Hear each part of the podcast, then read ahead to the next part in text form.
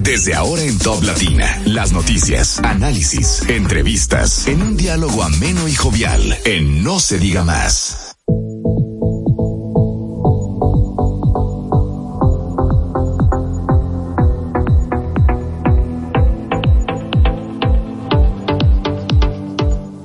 Hola, hola, muy buenos días, bienvenidos a No se diga más a través de Top Latina y bienvenidos a este martes 3 de octubre sí. del año 2023, cuando son exactamente las 7 de la mañana en punto, empezando prácticamente la semana, la semana laboral. Gracias por acompañarnos. Alex Barrios les envía un saludo muy cordial y como siempre, agradecido junto a todo el equipo de contar con la audiencia y la compañía de todos ustedes desde donde quiera que se encuentren y desde donde quiera que ustedes también nos siguen a través de nuestras redes sociales. No se diga más radio en Instagram, no se diga más RD en X, así como también pueden disfrutar de nuestras entrevistas tanto en YouTube como en Spotify. En la producción del espacio está Olga Almanzar, en la coordinación de la producción Dayana Álvarez y Sheila, eh, Sheila. Sheila. Sheila Oye. Sheila.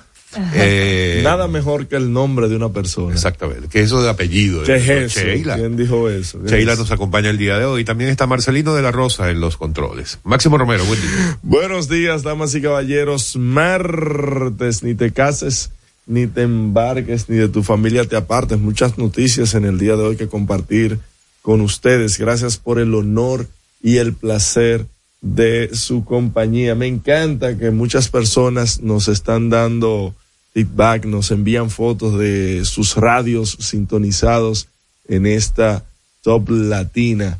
Este es el referente de cómo estar informado sin sobresaltos, sin malas palabras.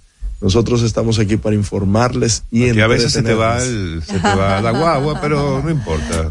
Un pusita ahí. Odette, buenos días. Muy buenos días, señores. Eh, bienvenidos a No se diga más por Top Latina 101.7. Nosotros aquí estamos felices y contentos de conectar como cada día con todos ustedes para llevarles las principales noticias que deben conocer. En el día de hoy vamos a discutir la noticia, creo que va a ser de la semana, que es que por fin, finalmente, señores, la ONU aprobó la intervención y la fuerza multinacional a Haití. Vamos a hablar de eso en los próximos minutos. La ONU tiene algo en contra de, de este gobierno. ¿Por qué? A ver. Le apagó la noticia de las primarias al PRM. ¿viste? Ay, ay, ay, ay, ay. O sea, tenían que esperar este momento. Yo creo que el presidente se siente definitivamente de acuerdo con eso. Bueno, Karina Alarcón, buen día. Hola, hola señores, buenos días en este martes 3 de octubre. Mucha gente contenta, Odette, con esa noticia. Así Definitivamente, por fin llegó la esperanza, dicen algunos. Y nosotros aquí estamos preparados para compartir con ustedes todos los detalles de esta información y, por supuesto, otras noticias también relevantes.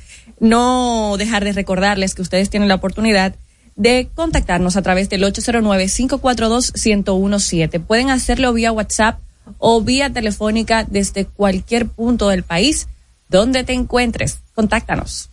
Bien, vamos a, bueno, nosotros expresamos que estamos contentos con esa decisión de la ONU. Evidentemente, del lado allá de la frontera debe haber eh, preocupación, porque, eh, bueno, eso no es nada, nada fácil, ni uno puede prever de antemano lo que puede ocurrir con una misión internacional Sí, eh, de pacificación como esa, pero en todo caso tienen que verlo con la esperanza de que puede haber finalmente una decisión, así como dicen por allí, una luz al final del túnel. Pero bueno, vamos a dar inicio al recorrido diario que hacemos por las portadas de los periódicos impresos de la República Dominicana del día de hoy, que por supuesto y obviamente tiene esta noticia en todas las portadas.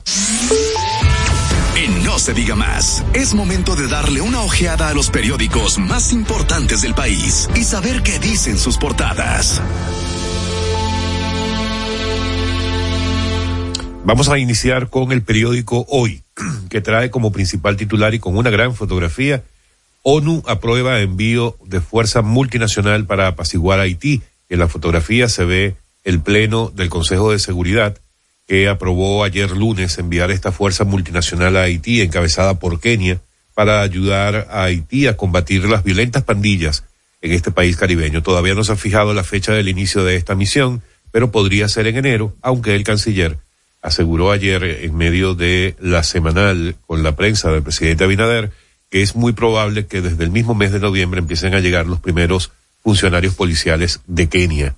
Así que hay que estar muy pendiente. Me imagino que ahora será todo un trabajo de coordinación que se inicia eh, bajo la, el liderazgo de Kenia con una participación importante de Jamaica, eh, que sería eh, una especie de centro de operaciones cercano al territorio haitiano, porque como todos supondrán, aunque el territorio más cercano seamos nosotros, evidentemente desde el principio el presidente Abinader ha asegurado que República Dominicana de ninguna manera puede participar desde el punto de vista militar en esta misión. También hablando del presidente Abinader, con fotografía durante su comparecencia del día de ayer, Abinader saluda decisión de la ONU y la interpreta como beneficiosa para Haití, para RD y para la región. De hecho, ayer lo presentó como un logro diplomático, luego de tres años alzando la voz, solicitando esta aprobación que se dio ayer en el Consejo de Seguridad, que por cierto se dio con el voto favorable de 13 de los países asistentes y la abstención de China, y, Rusia. y, Rusia. La abstención significa que puede seguir adelante,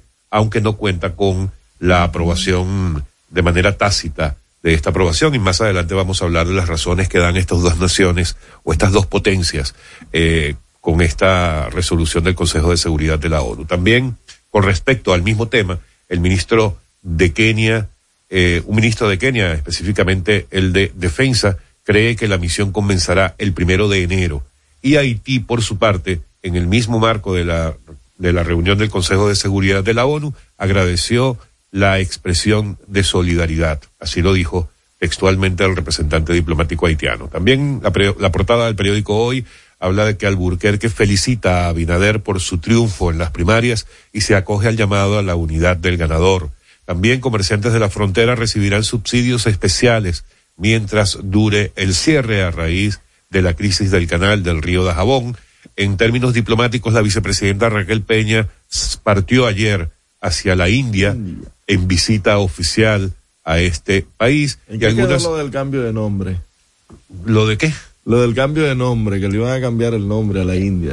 Ah, no, yo no le he dado seguimiento a eso, pero mientras esté la vicepresidenta todavía se, todavía se llama India. Sí, sí, sí. Eh, también la portada del periódico hoy hace referencia a otras informaciones con un poco menos de relevancia en esta, en esta página. En una se habla de que se pide a juez declarar inadmisible la acusación contra diputada del PRM. También la Embajada de Estados Unidos cita objetos no permitidos en la sede de consulado para ir a la sede del consulado americano hay que despojarse de todo. Prácticamente, ¿tú sabes quién podría ir a... No, mentira. Me acordé de Angeli Moreno de repente. Arrestan otros tres sacerdotes eh, ¿Qué pasó? Que por cierto, Angeli Moreno, tenemos que darle las condolencias, todo este equipo, porque falleció su padre ah, en el día de ayer. Así que desde aquí nuestras condolencias. Un saludo eh, a Angeli. Pero no me veas así porque yo no tengo por qué enterarme de todo, ¿no? ¿Te mira tan mal? Pero muy mal. Eh, también eh, hace referencia al arresto de otros tres sacerdotes en Nicaragua y reclaman a Binader ordene el cese de los desalojos y otras informaciones que trae de menos relevancia la portada del periódico y También el periódico El Caribe que nos dice Karina. Pues pese a resolución de la ONU, la frontera se mantiene cerrada. El Consejo de Seguridad aprobó desplegar por un año la fuerza multinacional en Haití. Abinader dice que no habrá cambios migratorios. En otro orden, la economía de República Dominicana ha crecido 1.5% en los primeros ocho meses del año. El Banco Central espera un mayor dinamismo de la actividad económica para el resto del año. En el ámbito de la justicia, Felucho demandaría al alcalde Manuel Jiménez, pero ven acá, ahora le, están cayendo como la conga a Manuel Jiménez. Un palito, Manuel. Eh, Hablamos mañana. Felucho alega que desacata fallos de altos tribunales en torno a un conflicto por la construcción de una verja. En fotografía principal, los productores regalan y votan miles de huevos. Los productores de huevos de la Vega y, Moca protestaron en el monumento del agricultor de Moca con el depósito de miles de huevos podridos para llamar la atención del gobierno sobre la quiebra inminente del sector debido al bloqueo hacia Haití. En otra noticia, muertes de Vitico Herarte y Hacendado aún sin respuesta. Estos asesinatos conmocionaron comunidades del Cibao, pero pese a investigaciones, los casos están estancados. Hay que darle seguimiento a eso y esperamos que las autoridades den respuesta lo antes posible. En el ámbito diplomático, la vicepresidenta va a la India en una misión oficial y el éxito del PRM en primarias presionaría a la oposición. Todavía no se define el alcance de las candidaturas congresuales y municipales en el PLD, Fuerza del Pueblo y PRD para las elecciones del 2024. El dengue no cede, abarrotan hospitales infantiles, a propósito de que ayer conversamos de este tema. ¿Qué nos dice el periódico Diario Libre? Consejo de Seguridad de la ONU, la luz verde para la intervención armada en Haití. El gobierno dominicano la considera un triunfo diplomático. Autoridades haitianas la definen como rayo de esperanza. China y Rusia y Rusia se abstuvieron de votar por la resolución. En, la foto principal se ven los comerciantes de huevos, los productores de huevos, eh, regalando eh, para no eh, venderlos más barato. Dicen que las unidades la estaban vendiendo a dos pesos con cincuenta centavos, lo cual ni siquiera cubre con los costos eh, reclamaban y demandaban al presidente de la República de que el Estado adquiera un total de al menos dos millones de gallinas ponedoras para que las sacrifiquen y las congelen o la vendan como, eh, como carne, porque el gran problema es que tienen que alimentar esas gallinas para que no mueran eh, de hambre no, el problema grande no es qué hacer necesariamente con los huevos, sino con las gallinas ponedoras también. ¿Los huevos se pudren tan rápido? 15 días es el, es el tiempo de vida útil y si están refrigerados pueden durar un, poco más. Pero 15 días, imagínate tú en esos almacenes. hay algo que debo botar en mi casa. Tiene más de un mes. no, pero así no. De hecho, cuando compras el cartón dice la fecha de caducidad. Y yo, por ejemplo, que siempre hago la compra, yo verifico la fecha de caducidad eh, para poder... más recientes. Claro que yes. Once mil maestros serán, serían reasignados. El Ministerio de Educación explica que unos once mil maestros serán reasignados a centros de estudios que tengan déficit o necesidades extras de maestros. Aumentan las pérdidas de energía en las EDES en un 13.9%. Estudio del Ministerio de Energía y Minas reveló que en el mes de julio del 2023 se incrementaron las pérdidas de energía en comparación con julio del 2022. Eso significa, queridos escuchas, que las facturas altas van a continuar porque es la forma en que pueden equiparar lo que dejan de percibir, de cobrarle a otros, se lo cobran a usted y a mí. 40 criollos en playoffs de la MLB y llegó el fin de Airbnb en New York por no pagar impuestos.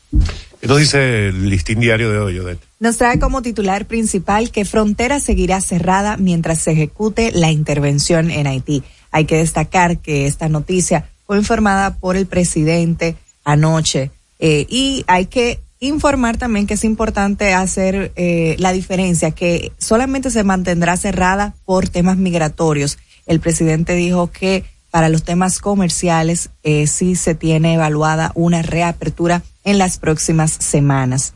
También tenemos que Kenia entrará en acción militar en cualquier momento. En una entrevista hecha al ministro de Asuntos Exteriores de Kenia, dice que hacen esto de forma altruista. Sin embargo, esto mm. también buscan que, que con esta intervención el perfil global de Kenia mejore.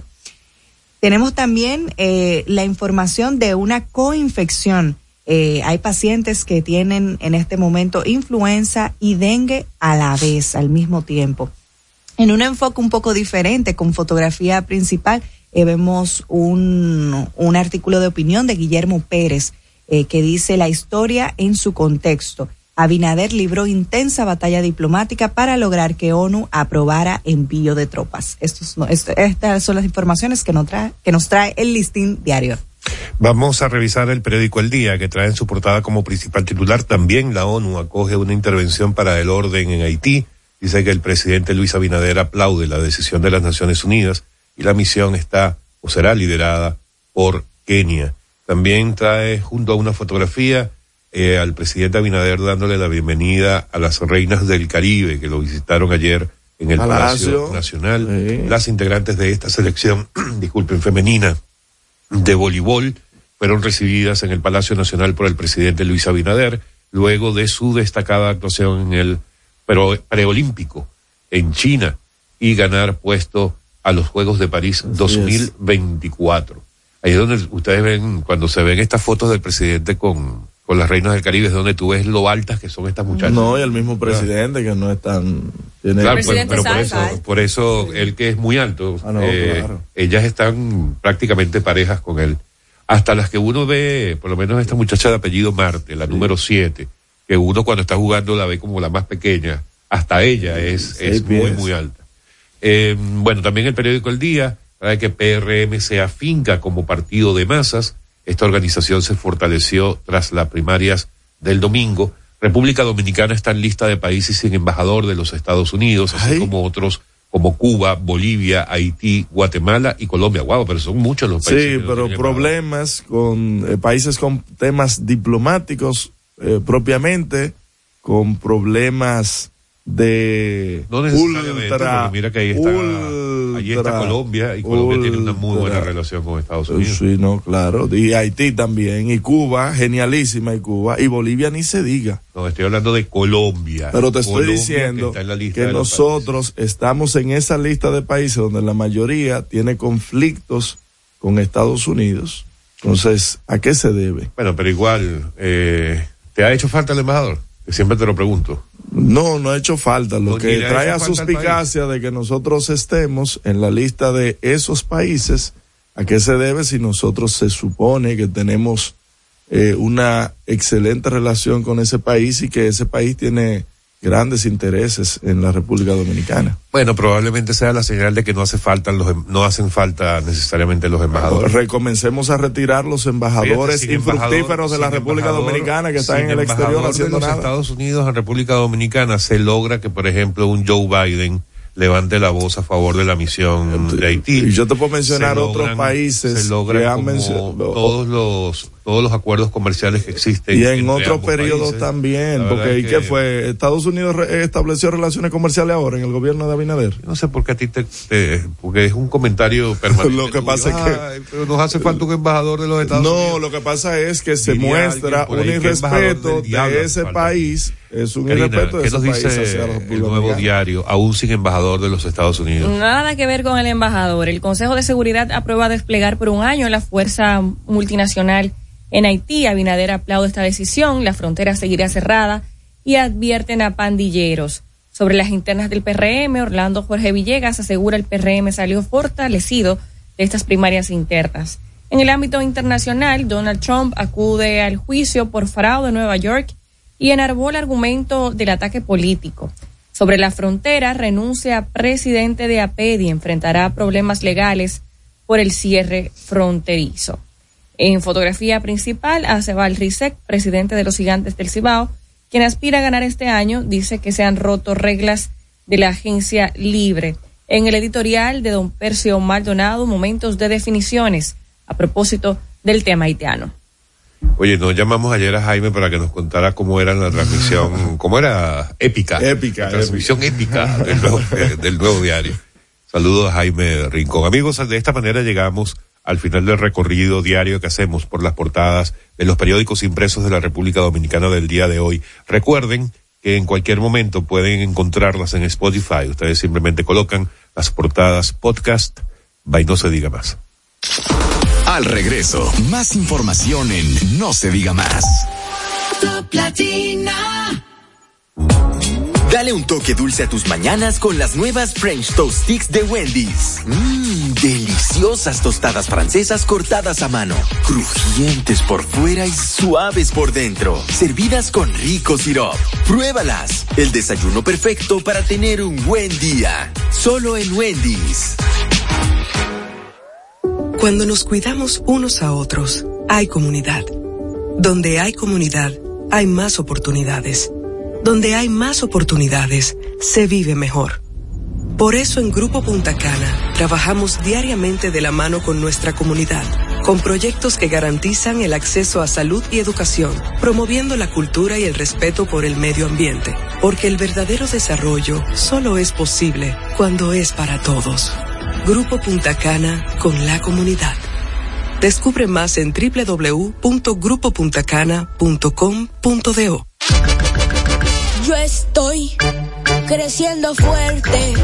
Y yo creciendo bella. Con Chocorrica. Con Chocorrica. Con Chocorrica. Qué cosa buena. Yo estoy como un torito. Y yo como una estrella.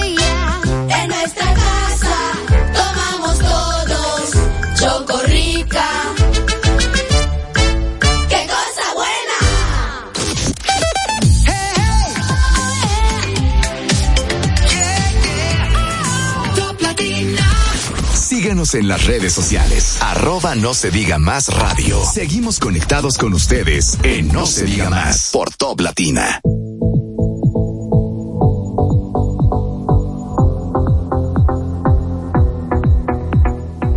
Amigos de vuelta en No se diga más a través de Top Latina. Bueno, ayer se, se concretó, vamos a llamar la primera fase, porque eh, tan solo ha habido entonces la aprobación por parte del Consejo de Seguridad de la ONU, de esto que se venía solicitando desde hace por lo menos tres años. Eh, tres años, sí, tres años, eh, aunque el, el llamado más contundente fue el que hizo en el año 2021 el presidente Abinader ante la Asamblea General de la ONU, que fue en aquel discurso en el que el presidente aseguraba que no hay solución dominicana para Haití. Ustedes recordarán ese momento en el que esa frase muy contundente eh, fue como el, primer grito de auxilio que hiciera a nivel internacional el presidente Abinader.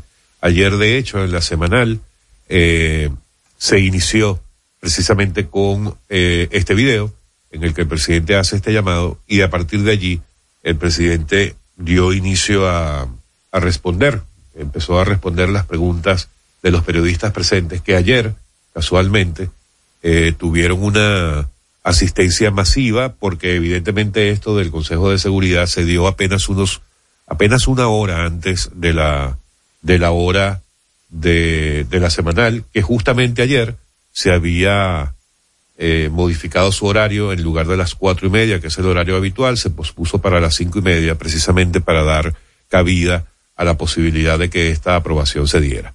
¿Cómo se dio la aprobación? Bueno, prácticamente todos los países a favor de esta misión internacional, salvo con la abstención de China y Rusia. Era, se prevía eso. Se Claro. preveía porque en las ocasiones anteriores en las que se había discutido esto mismo, más bien ellos habían votado en contra, habían hecho uso de su de su derecho a veto eh, para evitar que esto ocurriera, pero ayer afortunadamente se abstuvieron, lo cual no impide la aprobación.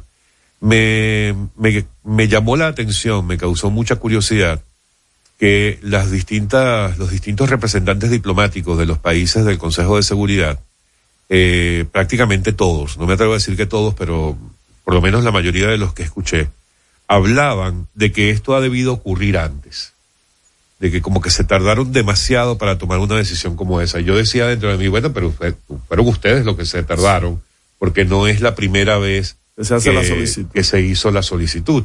Pero ellos decían que esta medida ha debido tomarse antes. Cosas interesantes del, del proceso de discusión y posterior aprobación. Eh, me llamó mucho la atención y hasta risa me causó que un país como Rusia argumentara cosas que eh, con las que ellos no están cumpliendo en el caso de Ucrania y sí les preocupa en el caso de Haití. Y uno dice, bueno, pero ven acá. O sea, es como incoherente el discurso en ese sentido. Eh, pero también hay cosas interesantes que de cara a cómo va a funcionar esta misión internacional de paz, eh, que pueden ayudar a tener una mejor o una mayor esperanza en cuanto a la utilidad de esta misión con respecto o en contraste con otras misiones que han estado en el país vecino con anterioridad y que ha traído tantas consecuencias negativas. Por ejemplo, se colocó una, una especie de cláusula a esta decisión en cuanto a que deben ser revisado el funcionamiento de la misión y sus efectos por lo menos a los primeros nueve meses y es una aprobación de tan solo un año en principio, o sea, se Con aprueba posibilidad de extensión. con posibilidad de abstención, pero eh, es importante, son importantes esos dos elementos. Primero que tenga una fecha de término inicial, que sería en este caso a un año, y mucho más importante la revisión a los nueve meses para, eh, supongo, verificar lo que no esté funcionando de manera adecuada, tomar las previsiones del caso, que es sumamente importante para que no ocurran cosas como las que han pasado en, en el pasado. En otras la- intervenciones. la Bueno, redundancia. es algo interesante de que los Clinton no están en el medio tampoco. Sí, qué bueno.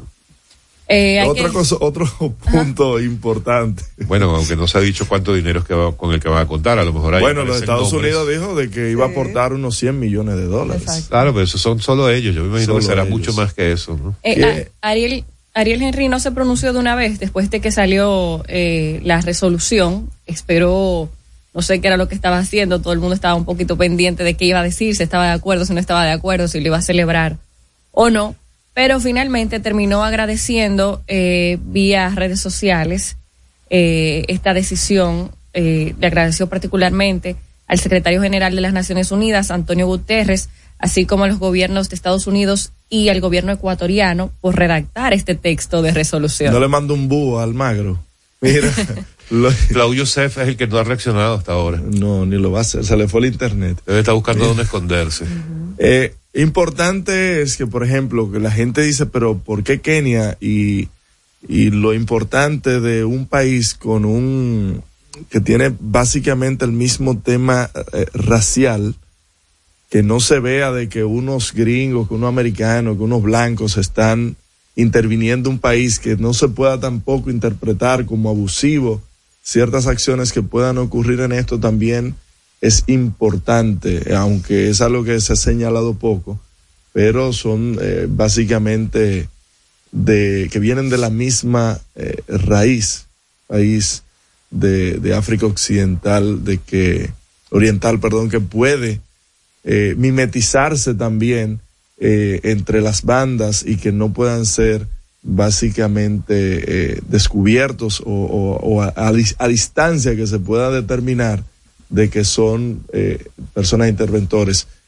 Van a iniciar con un entrenamiento a la policía haitiana para lo que tiene que ver con eh, la desarticulación de bandas. El presidente Abinader también hacía un llamado en el día de ayer de que lo ideal es que se entreguen eh, los cabecillas de bandas y los que conforman estas bandas y que no intenten cruzar de este lado. Habría que ver, porque es una amenaza que se tiende a utilizar para como para poner un stop a esas posibles aspiraciones que puedan tener los cabecillas de esas bandas. Pero, ojo, se debe formalmente dar a entender de que, verdad- de que la, nuestra frontera está resguardada. Porque se han visto videos en los últimos días de traficando, por así decirlo, eh, mercancía, alimentos, por zonas donde no se ve ningún tipo de, de seguridad ni de soldados. La verja perimetral se supone que tenía integrado un sistema de seguridad que por lo menos en los tramos donde ya se ha levantado esta verja no se ha visto por ahí ni siquiera una cámara de esa que venden en, en Amazon en 15 dólares. Ojo con eso. También hay que destacar eh, de esta misión que los días venideros van a ser cruciales para ver cómo se van articulando estas fuerzas en Haití.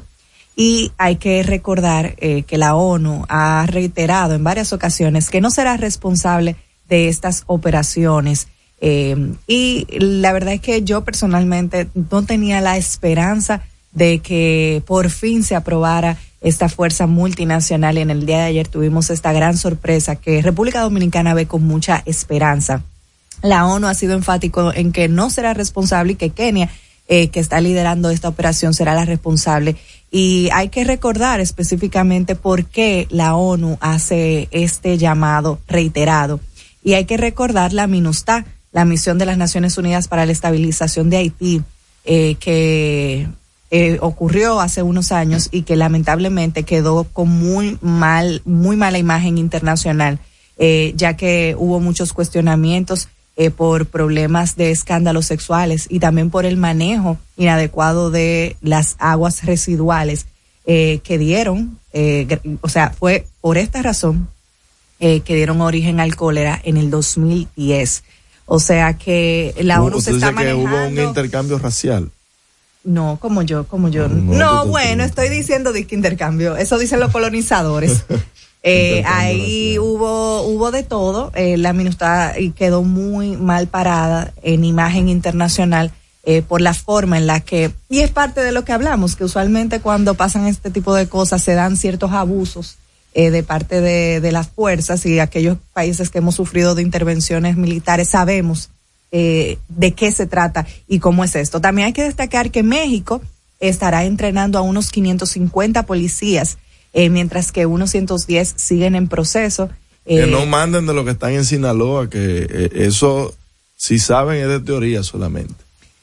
Bueno, eh, la verdad es que hay que hay que agradecer todo el apoyo que están dando los países a esta misión internacional. México, que es parte del CARICOM, eh, se ha sumado y yo creo que con esta eh, iniciativa que toma México, otros países del Caribe se van a sumar para apoyar en este entrenamiento a los policías, porque hay demasiado que hacer en Haití.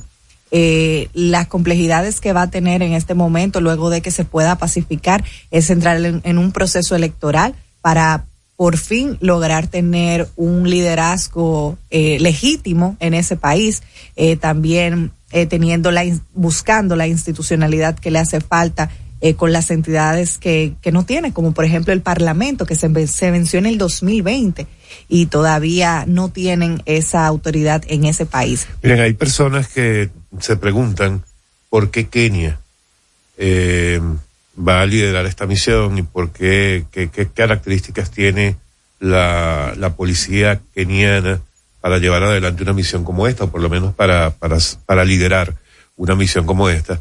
Y hay que recordar que las fuerzas de seguridad de Kenia han tenido o han participado en este tipo de, misi- de misiones ya en otras naciones, en otros países.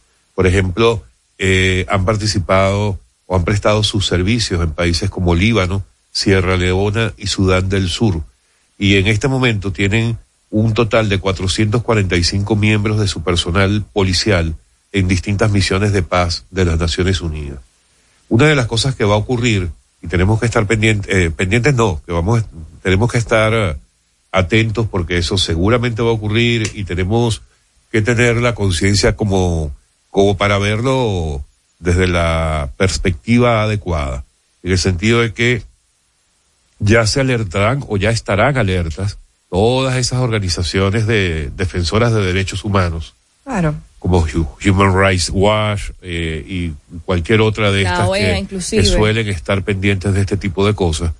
Eh, y van a estar atentos y, se- y ustedes van a ver que van a empezar a circular eh, informaciones en cuanto a que se están violando los derechos de las personas en Haití, de las de los delincuentes, que son personas que no que no se ha demostrado que que son eh, delincuentes como para que los agredan, etcétera, etcétera.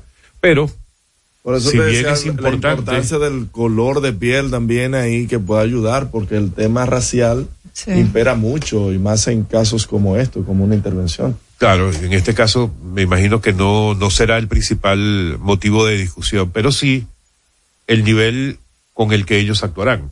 Y hay que tener muy claro algo. O sea, al día de hoy, y por eso los reiterados llamados internacionales para que esto ocurriera, o sea, el pueblo haitiano es víctima de unas de un- unos grupos de delincuentes. Claro. O sea, son gente Nadie tiene que derechos están ahora armada, mismo.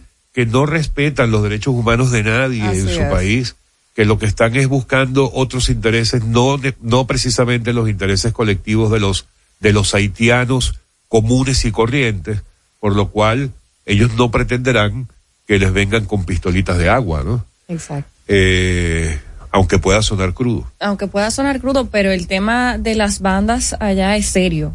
Así es. Hemos visto en los últimos meses, en los últimos años, cómo se ha incrementado la cantidad de secuestros en este país y sé que, que esta misión va a asegurarse de colocar las medidas necesarias en los principales puntos del país, por ejemplo, los aeropuertos, la misma frontera, eh, lugares de, de donde haya mucha gente, donde se acumule mucha gente, van a ser los principales puntos donde ellos van a tratar de reforzar la seguridad en principio para también acompañar a la policía de este país. Bueno, estaremos muy atentos y esto por supuesto va a ser eh, noticia en las próximas semanas y meses eh, del lado allá de Haití. Cosa para cerrar el comentario, el presidente Abinader le envió precisamente un mensaje el día de ayer a esas eh, bandas delincuenciales diciéndoles que bueno, que se preparen y que ante la pregunta de una posible salida de ellos hacia territorio dominicano, les hizo saber que eh, él les recomienda más bien que se entreguen a la misión eh, liderada por Kenia una vez que esté en territorio haitiano y que ni se les ocurra venir a territorio dominicano porque aquí la van a pasar peor.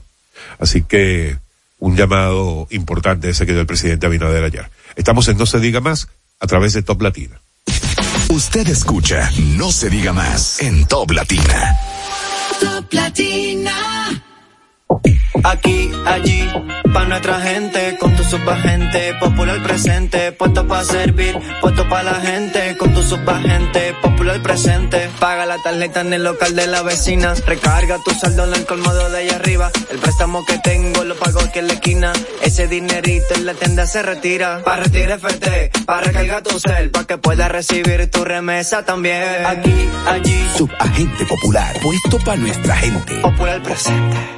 ¿Gastando mucho dinero en pañales? Prueba Kidis Antifugas con superpoder absorbente que mantiene a tu bebé seco y protegido por más tiempo. Hasta 10 horas de protección garantizada. No más camas mojadas. Prueba ya Kidis Antifugas, un super pañal a un super precio.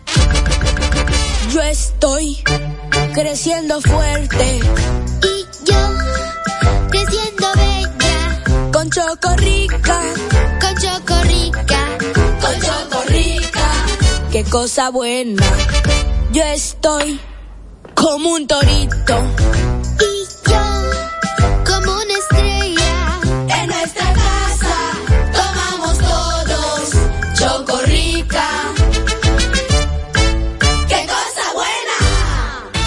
Ahora la gran diferencia está súper cerca de ti. Supermercados Nacional Sarasota. Un nuevo espacio cómodo y práctico con la gran variedad, servicio, precios y calidad que mereces. Avenida Sarasota 101, esquina calle Dolores Rodríguez Objío. Supermercados Nacional. La gran diferencia.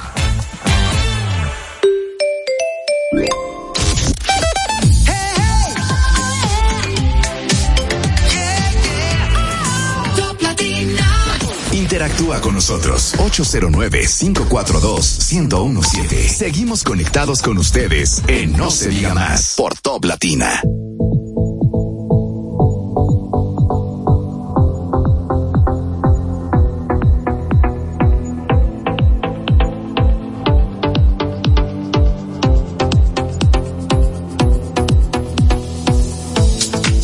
Amigos de vuelta en No se diga más a través de Top Latina, recuerden que pueden seguirnos a través de nuestras redes sociales No se diga más radio en Instagram, No se diga más RD en X, así como también pueden disfrutar de nuestras entrevistas tanto en YouTube como en Spotify. Bueno, y para nuestra primera entrevista del día de hoy, a nosotros nos encanta darle la bienvenida siempre a esos muchachos, esos jóvenes eh, que deciden entrar en la política eh, porque es una manera de refrescar eso que la gente cuestiona tanto y con razón. Eh, y nos interesa siempre que haya ese espíritu joven en la política dominicana. y por eso vamos a darle la bienvenida con un aplauso a Charlie Mariotti Jr. Candidato a diputado por la circunscripción número uno del Partido de la Liberación aprendiste la Dominicana. palabra, ¿eh? Sí, sí, sí, ya. no, es que no era que no me la aprendía, era que la lengua La se me trababa, se me trababa la lengua. Pero bueno, bienvenido, Charlie, gracias por estar con nosotros. Muy buenos Muy días. buenos días a ustedes, gracias por la invitación y gracias a ese público que nos sintoniza. Yo te voy a hacer una pregunta directa con eso que yo acabo de decir. Dios mío. Si tienes un padre como el que tienes, ¿por qué tenías que copiar la parte política y no la, ar- la artística, la, cultural, eh, poética. la parte poética? Mira, si te soy honesto, te digo que yo creo que de loco y de poeta todos tenemos un poco. Pero cuando uno nace en familias politizadas es natural que, que a uno le, le llame la atención o que lo repela por completo. En mi casa somos cuatro hermanos y tres no quieren saber nada de política y yo, sin embargo, he decidido dar el paso. También hubo muchos factores que influyeron en mí. Yo, mi papá empezó a aspirar en el 91. Yo nací en el 91, o sea que viví todo ese proceso de esas aspiraciones que duraron más de 16 años para concretarse. Yo tenía 16 años la primera vez que él accede a, a un cargo, la primera vez que él gana unas elecciones. O sea que yo en la política aprendí y aprendí perdiendo. Por eso me llamó mucho la atención desde siempre esa vocación de servicio, esa, esa, esa capacidad de ponerse en los zapatos de los demás, de ver las cosas desde los ojos de otros que te permiten ver su situación, no solamente desde lo que la vida te ha dado a ti, sino porque ya decidiste dar otro paso. También algo que influyó mucho en mí para ser candidato ahora fue una experiencia que tuve en los Estados Unidos. Yo tuve la oportunidad de trabajar con el congresista norteamericano Charlie Rangel durante mucho tiempo en su oficina. Hice lo que, no mucho tiempo, durante casi un año. Hice lo que ellos denominan un fellowship. Empecé aplicando aquí en un viaje que hizo, lo conocí y luego me dieron la oportunidad, ya hice de todo. Empecé cogiendo teléfono y luego terminé trabajando temas de infraestructura, temas de discurso, temas de, de housing, de infraestructura vial de la ciudad de Nueva York. Y para mí fue muy interesante ver no solamente cómo él ejercía su rol de representante, sino cómo los representados le exigían. Yo cuando cogía teléfono escuchaba gente que llamaba, ¿por qué no fue hoy a la sesión? ¿Por qué votó de tal forma? ¿Por qué no votó de tal forma? ¿Dónde está? ¿Qué está haciendo? Y uno, eso me sorprendía bastante porque yo venía de cierta experiencia en el Congreso Nacional, ya uno de muchacho se colaba en el Congreso y tuve la oportunidad ya cuando estaba estudiando Derecho de trabajar en dos o tres anteproyectos, de participar en una o dos comisiones también. Pero allá eso me llamaba profundamente la atención y le pregunté, ¿y qué es lo que pasa? Y me dijo, lo que pasa es que nosotros vamos a elecciones cada dos años. Aquí estamos constantemente rindiendo cuentas porque la gente siempre está atenta a lo que estamos haciendo. Por eso, si tú te fijas, los representantes norteamericanos no duran dos y tres periodos. Rangel duró 42 años siendo diputado. O sea, ante la misma circunscripción, sometiéndote al escrutinio constantemente cada dos años, tú tienes que ser una persona que tenga el oído siempre puesto en el corazón del pueblo y que visibilice las necesidades de tu demarcación y que fiscalice que las inversiones del Estado se estén haciendo de la manera correcta para mejorar la calidad de vida de tu gente. Y eso es lo que yo quisiera traer a República Dominicana. Lionel hubiera sido feliz siendo parlamentario de Estados Unidos. 45 años como senador. Traes, traes una propuesta fresca, de hecho, eh, muy signada en algo que todo el mundo tiene en sus casas, que es una cuenta de Netflix y con un eslogan de una nueva temporada. ¿Qué significa una nueva temporada para la política dominicana? Yo creo que sobre todo más oportunidades, más inclusión, menos diferencia, menos violencia. Pero una nueva temporada, mucha gente se pone guapa porque dice, ah, pues todo lo nuevo es lo bueno. Yo le digo, no, la nueva temporada, el que ve serie sabe que tiene lo mejor del pasado con lo mejor del, del futuro y del presente. Es un esfuerzo mancomunado que tenemos todos que hacer y entender que estar al margen no es una opción y que no podemos dejar en la política solamente a los políticos. No necesariamente porque sean malos, sino porque cuando las, los políticos toman decisiones nos afectan a todos como ciudadanos. Entonces, ya sea aspirando como yo lo estoy haciendo, como lo estás haciendo tú, como lo harás tú en un momento de antes, ya sea votando Espero que me conscientemente. inviten a este programa. ¿Qué, qué futuro? Bueno, luego nos dice qué futuro le ves. brillante, brillante. Pero yo creo eso, que en esta nueva temporada lo importante es que estemos todos pendientes. Federico Jovini dijo una vez, hace un tiempo, luego de, de las elecciones pasadas, que República Dominicana despertó y no ha vuelto a dormir. Y yo quisiera que ese sea el estado natural en el que se mantenga la República Dominicana, despierta siempre, atenta a lo que está pasando, vinculada a los cambios que necesita como sociedad. Si eres elegido como diputado, ¿cuáles son las áreas en las que tú te enfocarías? Mira, primero, en la generación de oportunidades. Yo creo, por los periplos que hemos hecho recorriendo toda la circunscripción, que la principal problemática que afecta a los jóvenes dominicanos es esa, falta de oportunidades. Por eso una de mis primeras iniciativas legales será, o legislativas, será tratar de proponer una modificación a la oferta de exportación de la República Dominicana para no solamente decir el mundo entero consume lo que nosotros producimos, sino empezar a producir lo que el mundo está consumiendo. Si nosotros salimos al mundo a, a- a través de una alianza tripartita, invertir en investigación y desarrollo con la academia, ahí está el INTEC, ahí está Pucamaima, ahí está Univel, ahí está la UAS, que están haciendo grandes esfuerzos, el ITLA, a través del Estado, obviamente, y de la empresa privada. Ver qué está consumiendo la China, qué está consumiendo la India, qué está consumiendo Latinoamérica. Entonces, ver cómo podemos empezar a producir eso aquí, a formar a esos profesionales para que más de el 60% que según el Latino Barómetro de jóvenes dominicanos que solamente ven oportunidades de progreso, dejando el, país, las es. empiecen a ver aquí en República Dominicana. Porque cuando el futuro de un país solamente ve oportunidad de crecimiento, dejando el país, que será de, de esa matriz, de ese país matriz. Entonces, eso es algo que me preocupa bastante. También quisiéramos promover el proyecto EduVial, que es para la, educación vial obligatoria de las escuelas. República Dominicana mueren 65 de cada 100 mil habitantes. ¿Tú sabes cuál es la media? En los países desarrollados, 8. O sea, nosotros somos líderes en ese renglón en todo el mundo. Y tú me dices, bueno, la educación vial solo no la, no la resuelve, pero creo que es un paso importante. Porque todos sabemos que el señor más decente, la señora más decente, en República Dominicana agarra un guía y de repente se convierte en un ogro. Y uno lo ve en la calle, uno lo vive, como una doñita te dice tres cosas. Exacerbado, sí. Uno anda siempre muy a la defensiva. Además, con esos accidentes de tránsito, no solamente son las pérdidas humanas, que son lo más importante, pero también las pérdidas económicas. ¿Por qué? Porque la mayoría de las personas que fallecen por accidentes de tránsito son personas en edad productiva. Según datos del Banco Mundial, ya han dicho, ya han establecido que las personas que fallecen pueden hacer que la economía pierda en proyección de crecimiento hasta un 26% de su PIB en, en 30 años. ¿Por qué? Por lo que ya mencioné. Y esas son las personas que fallecen, los que quedan heridos, que quedan con discapacidad, pues son un pasivo, digamos, Claro. para el país. Entonces, eso me parece que hay cambios de cultura, tratar también de invertir en mejorar la, la educación dominicana, creo que es un compromiso de todos. Ya no es suficiente seguir hablando de esa educación de calidad, educación de calidad que por tanto tiempo nos ha evadido. Yo creo que tenemos que cambiar la conversación y empezar a hablar de educación eficaz, educación eficiente, tratar de crear seres humanos más balanceados y que puedan integrarse al mercado laboral y ser mucho más productivos con la capacidad de adaptarse a los cambios tan rápidos que están sucediendo en el mundo. Ahora hay toda una nueva generación, jóvenes que han decidido participar en política, jóvenes que ya están en Congreso como diputados. Y me gustaría conocer, después de la pausa, cómo tú percibes esta generación. ¿Hay unión o todavía hay mucha competencia dentro de ellos mismos? Me lo cuentas en breve. Usted escucha No se diga más en Top Latina. Top Latina. Con Leasing Popular das un salto inteligente para que tu negocio avance. Adquiere los activos que tu empresa necesita como vehículos, flotillas, maquinarias y paneles solares mientras obtienes mayor ahorro gracias a beneficios fiscales del producto, plazo hasta 7 años para pagar, hasta 100% de financiamiento. Banco Popular, a tu lado siempre. Tenemos una tierra buena, fértil, con frutos que hacen que un país pequeño se vea gigante. Esa tierra la trabajamos, porque como país tenemos una meta, producir orgullo. No hay país pequeño si sus frutos lo hacen grande. Ferquido, crece lo mejor de aquí. Patrocinador oficial de Creso, creando sueños olímpicos.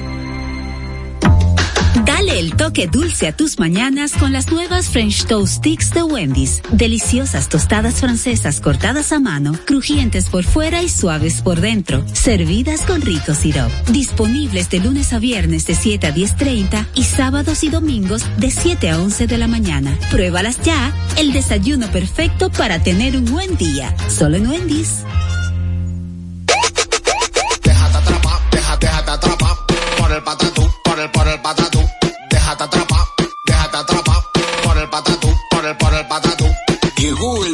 Patatús, 15 días para dejarte atrapar por miles de ofertas. El Patatús.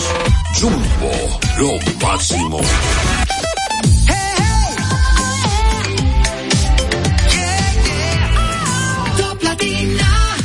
Síguenos en las redes sociales. Arroba no se diga más radio.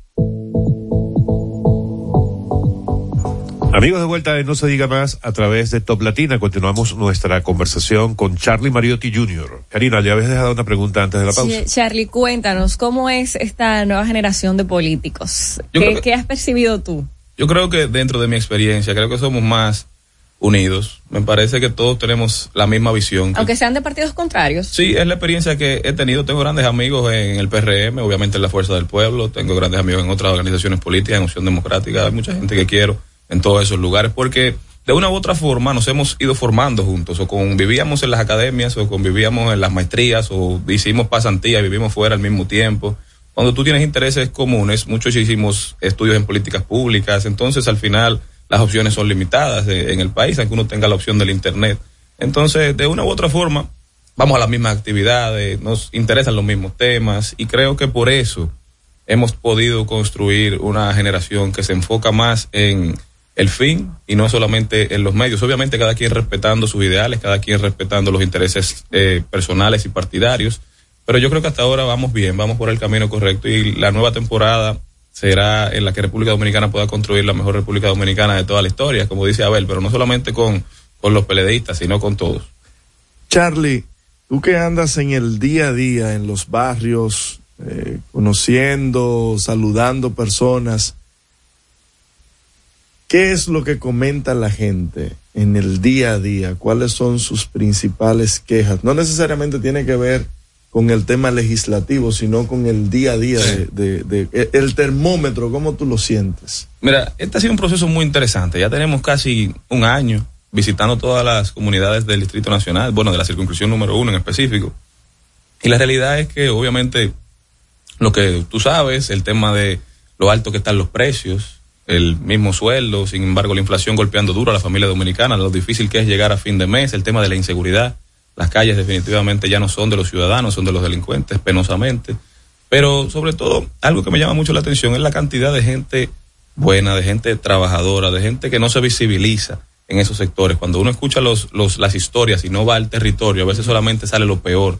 Pero los barrios dominicanos están llenos de gente soñadora, de gente trabajadora, de gente que lo que quiere es una oportunidad, de gente que lo que está buscando es el camino para construir su sueño, para construir una vida mejor para sus hijos, para tratar de desarrollarse. Y yo le doy gracias a Dios por la naturaleza del dominicano, porque a veces uno ve las, las condiciones de, de vida y, y la felicidad que tiene esa persona y tú dices, pero gracias a Dios que el espíritu de nosotros es de tirar para adelante, no es de, de cansarnos, de sentarnos, de quejarnos.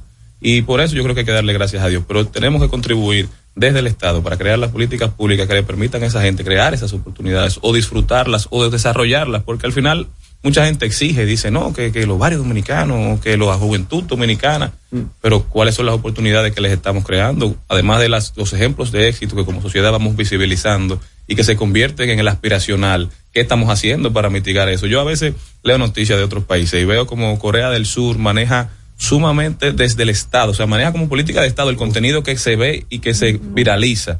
Entonces, no te voy a decir llegar a ese punto, porque yo no creo en un Estado paternalista completamente, pero sí creo que uno tiene que por lo menos direccionar a aquellos que no tienen voz, a las generaciones futuras, legislar también para cuidar el medio ambiente, para cuidar a los animales, o sea, como sociedad desarrollada, nosotros, o que aspira a ser una sociedad desarrollada, ¿verdad?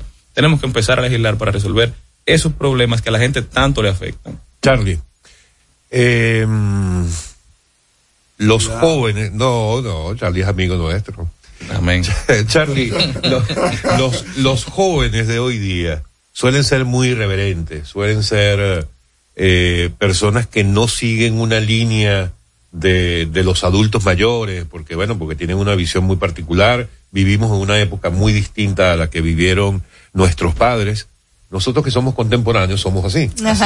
Eh, siendo... Tú eres contemporáneo del papá de Charlie. Oye, no, tampoco me la hacen tan allá. Tampoco así.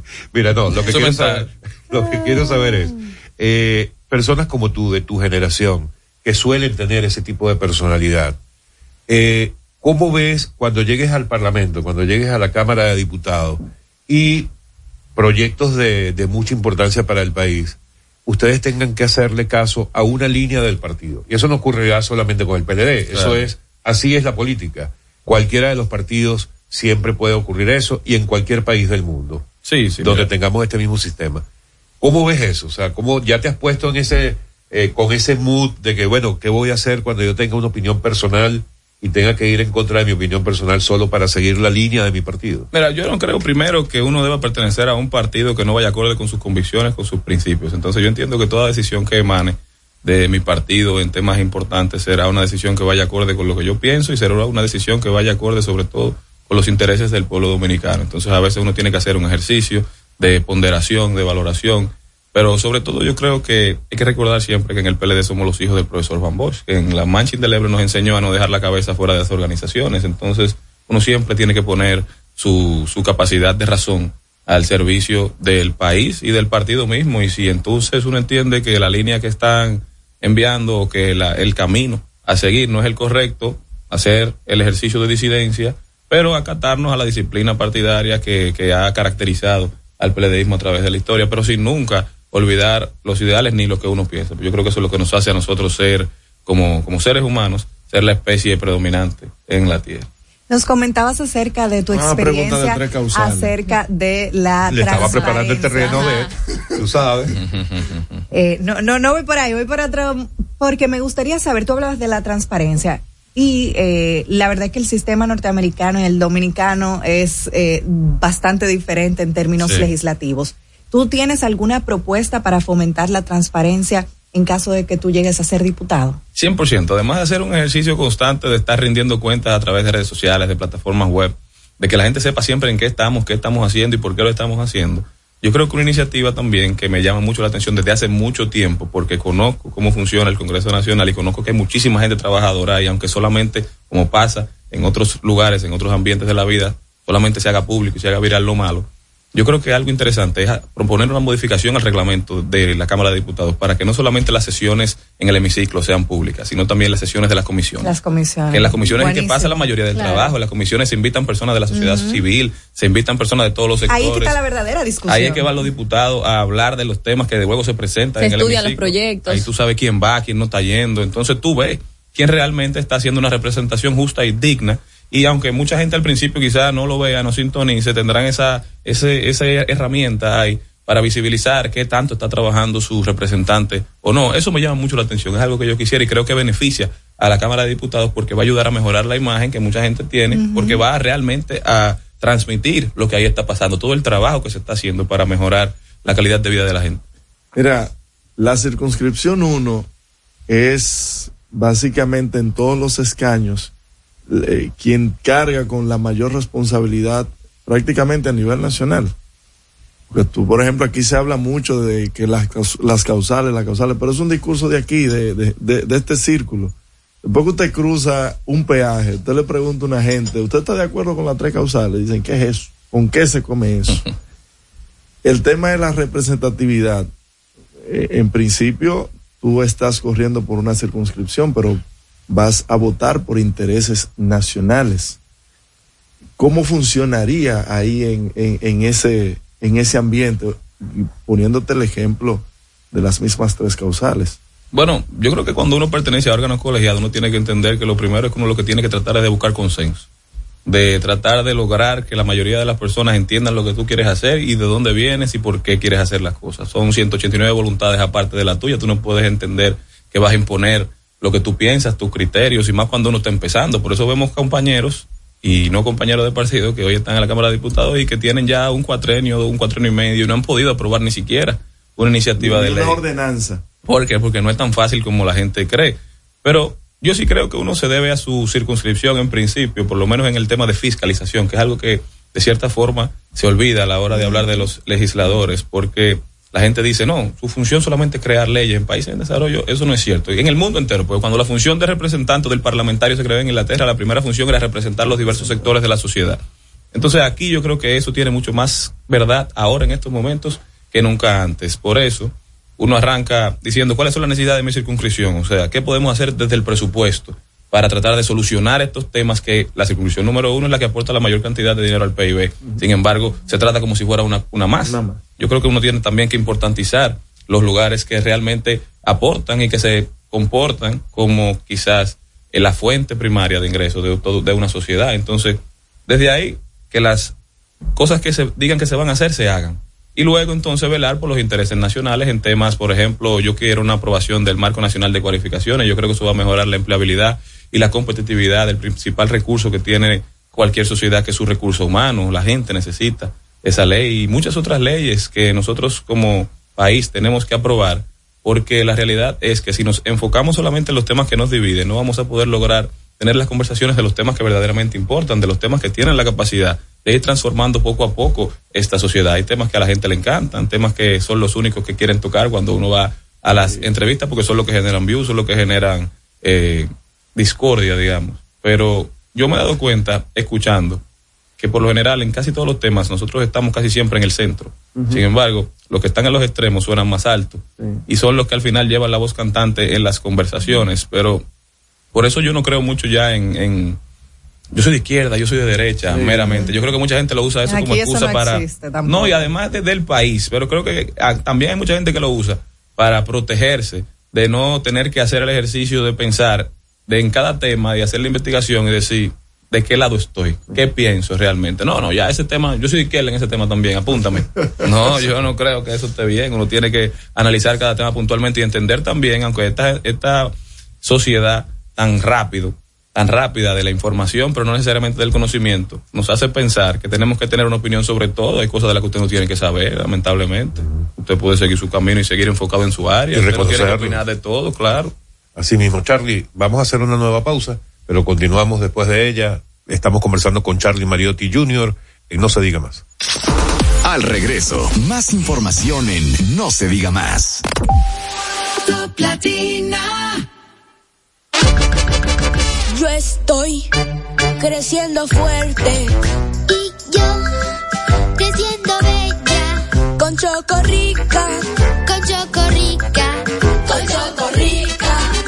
cosa buena. Yo estoy como un torito. Y yo, como una estrella. En nuestra casa tomamos todos Chocorrica.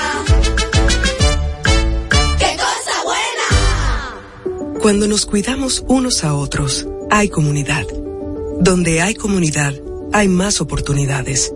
Donde hay más oportunidades, se vive mejor. Por eso en Grupo Punta Cana trabajamos diariamente de la mano con nuestra comunidad, con proyectos que garantizan el acceso a salud y educación, promoviendo la cultura y el respeto por el medio ambiente, porque el verdadero desarrollo solo es posible cuando es para todos. Grupo Punta Cana con la comunidad. Descubre más en www.grupopuntacana.com.do. Aprendo en el colegio. Me llena de energía. Me brinda vitaminas. Para ganar el juego. Creciendo sano y fuerte. Todos tomamos Fortimal Kids. Un brazo de poder en cada cucharada. Fortalece el sistema inmune de tus hijos con Fortimal Kids, fuente de omega, vitaminas A, D y extracto de malta. Con rico sabor a naranja. Un producto de laboratorios Dr. Collado.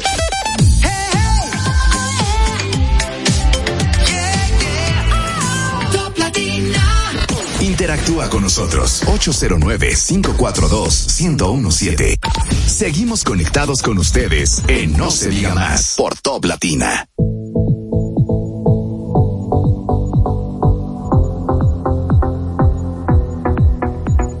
Amigos de vuelta en No se diga más a través de Top Latina. Charlie, eh, cuando llegues a, a la Cámara de Diputados, eh, yo no tengo, yo no tengo ninguna duda de que vas a llegar. Dios. Una vez que estés allí, evidentemente vas, vas a tener que intervenir en muchos temas, no necesariamente los que tú eh, tengas la intención de impulsar.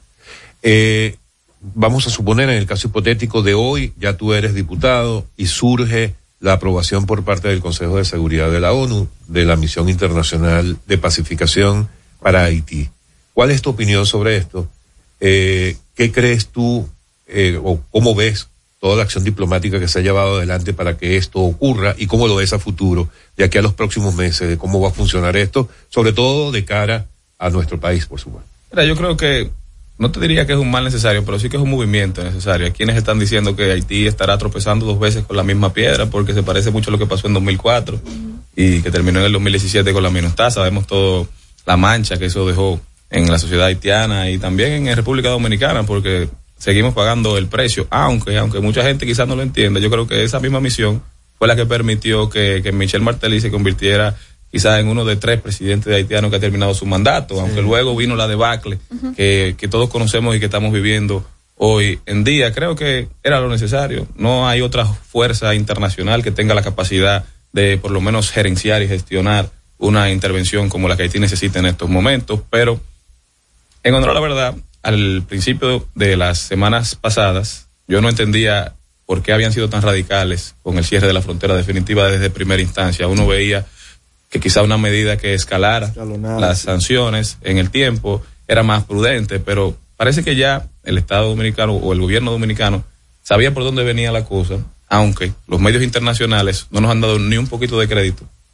Tampoco en los, ni en los informes ni en las ni los ni en las publicaciones. Han mencionado a todos los países, incluso países de, la- de Latinoamérica que se invitaron al anuncio de, de la intervención. República Dominicana no estuvo entre ellos. Ariel Henry no lo mencionó tampoco en su alocución. Como que fue iniciativa de Kenia esto. Sí, exactamente. O sea, nosotros parece que nuestros esfuerzos, digamos, diplomáticos, no tuvieron resultado, no tuvieron incidencia en esta decisión. Pero sí creo que el Estado entonces hizo lo correcto cerrando la frontera para ver realmente qué tenemos. Analizando en ese momento, aunque estamos pagando un alto precio Sí. en cuanto a dinero, en términos económicos, Los sociales, productores. los productores, y eso se va a sentir no solamente en la frontera, se va a sentir en todo el país. Pero la realidad es que había que saber por dónde se le entra el agua al coco, digamos, un desconocimiento histórico de cómo funciona la frontera, quizá, mira que cambiaron el mismo jefe de CESFRON en esos días, entonces quizá era para tratar de recuperar, porque ahora vienen esas fuerzas internacionales, pero no solamente van a querer llegar a República Dominicana los que están huyendo del conflicto bélico, que se va a dar de manera natural, también los que están tratando de esconderse, delincuentes que van a tratar de buscar refugio en territorio dominicano. Entonces, hay que ver cómo avanza esta intervención. Nunca es fácil cuando una fuerza internacional interviene en un país, no, ni siquiera para, para el- aunque el país lo esté pidiendo. Por eso Claro. Rusia, China se opusieron, porque decían que no, no tenían un plan claro de cuál va a ser el proceso de la operatividad y cuál es el plan de salida. Entonces, esto empieza ahora y no sabemos cuándo termina ni cómo nos va a afectar. Me llamó profundamente la atención que será Kenia que va a liderar el esfuerzo, que no será necesariamente la Organización de las Naciones Unidas, países como Jamaica, Antigua y Barbados, ya dijeron que también van a estar colaborando con, con la iniciativa. Yo creo que nosotros como país tenemos que entender que no podemos seguir siendo reactivos con el tema haitiano. Cuando yo estaba en Estados Unidos, algo que me llamaba mucho la atención, dentro de las cosas que me tocó hacer, era recopilar toda la información de República Dominicana, como el dominicano de la oficina, ¿verdad? Y no había una fuente de dominicana de noticias en inglés. Entonces, ¿qué hacen los norteamericanos? Traducen o utilizan las noticias que salen en el Miami Herald, en el New York Times. No tienen una parte, una narrativa dominicana de lo que sucede en República Dominicana. O sea, ellos se informan de lo que pasa aquí en base a la percepción de otra gente que por lo general con intereses. contrarios por lo general a la República Dominicana. Y yo siempre decía, tenemos que tener un periódico en inglés, o tenemos que traducir los periódicos dominicanos, o tenemos que mandar, no sé, un informe diario de lo que está aconteciendo en el país a- al Congreso de los Estados Unidos, porque al final ellos toman muchas decisiones que inciden en lo que pasa en República Dominicana. Y si la información que están teniendo es Está equivocada, viciada, sí. es errónea, está viciada, tiene sesgos, entonces sus acciones van a estar sesgadas también.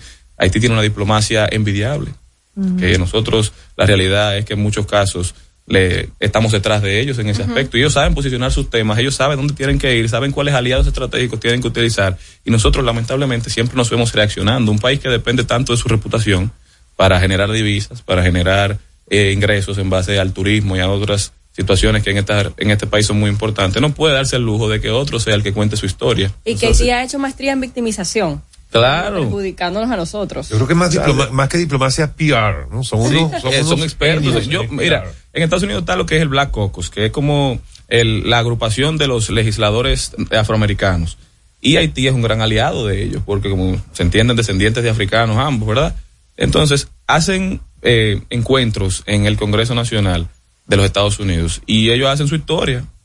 Dicen lo que piensan y cómo lo piensan y por qué República Dominicana es el problema o por qué ellos son la víctima y nosotros simplemente a veces, en el mejor de los casos, enviamos un representante de la embajada a sentarse a escuchar, a hacer un levantamiento de lo que se dijo ahí, pero no a enfrentarlo, no a contar nuestra versión o no a hacer el mismo ejercicio y esas son cosas que aquí no pueden seguir realmente porque si tú no cuentas tu historia, tú tendrás que responder a lo que el otro está diciendo. Charlie, el Partido de la Liberación Dominicana, ¿cuál es la posición que tiene? ¿Cómo está el partido? ¿Cómo lo sientes en las calles? Candidato presidencial y líder de la oposición, Abel Martínez, ¿cómo está? ¿Cuál es la, motivación que tienen las personas? Pero Abel va creciendo, Abel está ahora mismo en Estados Unidos. Ese recorrido me ha llamado mucho la atención. La gente está desbordada, donde quiera que va es un lleno total. Yo creo que la gente se está dando cuenta de las capacidades de Abel de garantizar resultados, que es una de las grandes carencias que ha tenido este gobierno, su ineficiencia, su incapacidad de, de generar acciones y resultados que de verdad beneficien a la mayoría de los dominicanos. El partido está en un proceso de reestructuración, hemos salido fortalecidos, más del 30%, 40% de todos los mandos medios hoy en día están ocupados por jóvenes, siguen entrando jóvenes y mujeres sumamente valiosas para muestra un botón. Y la realidad es que Capacitados ante todo. y capacitados. Y la realidad es que nosotros estamos, digamos, arraigados en el sentimiento del pueblo dominicano por las grandes transformaciones que logró el PLD durante todo su trayecto. Y yo creo que eso es algo que la gente se está dando cuenta, que somos un partido de estructuras fuertes, somos el principal partido de oposición. En República Dominicana ahora mismo el segundo partido mayoritario, siempre lo digo, es ninguno. El, el PRM está en número uno por coyunturas de, de las dinámicas de poder, pero ahí en tercero se mantiene firme siempre el PLD, que está en el corazón de la gente y yo creo que hemos hecho un esfuerzo de irnos reencontrando con esa clase media que por mucho tiempo se descuidó, hay que ser honestos. Se, se sentaron las bases para que aumentara y sin embargo se dejó de comunicar, se dejó de hablar.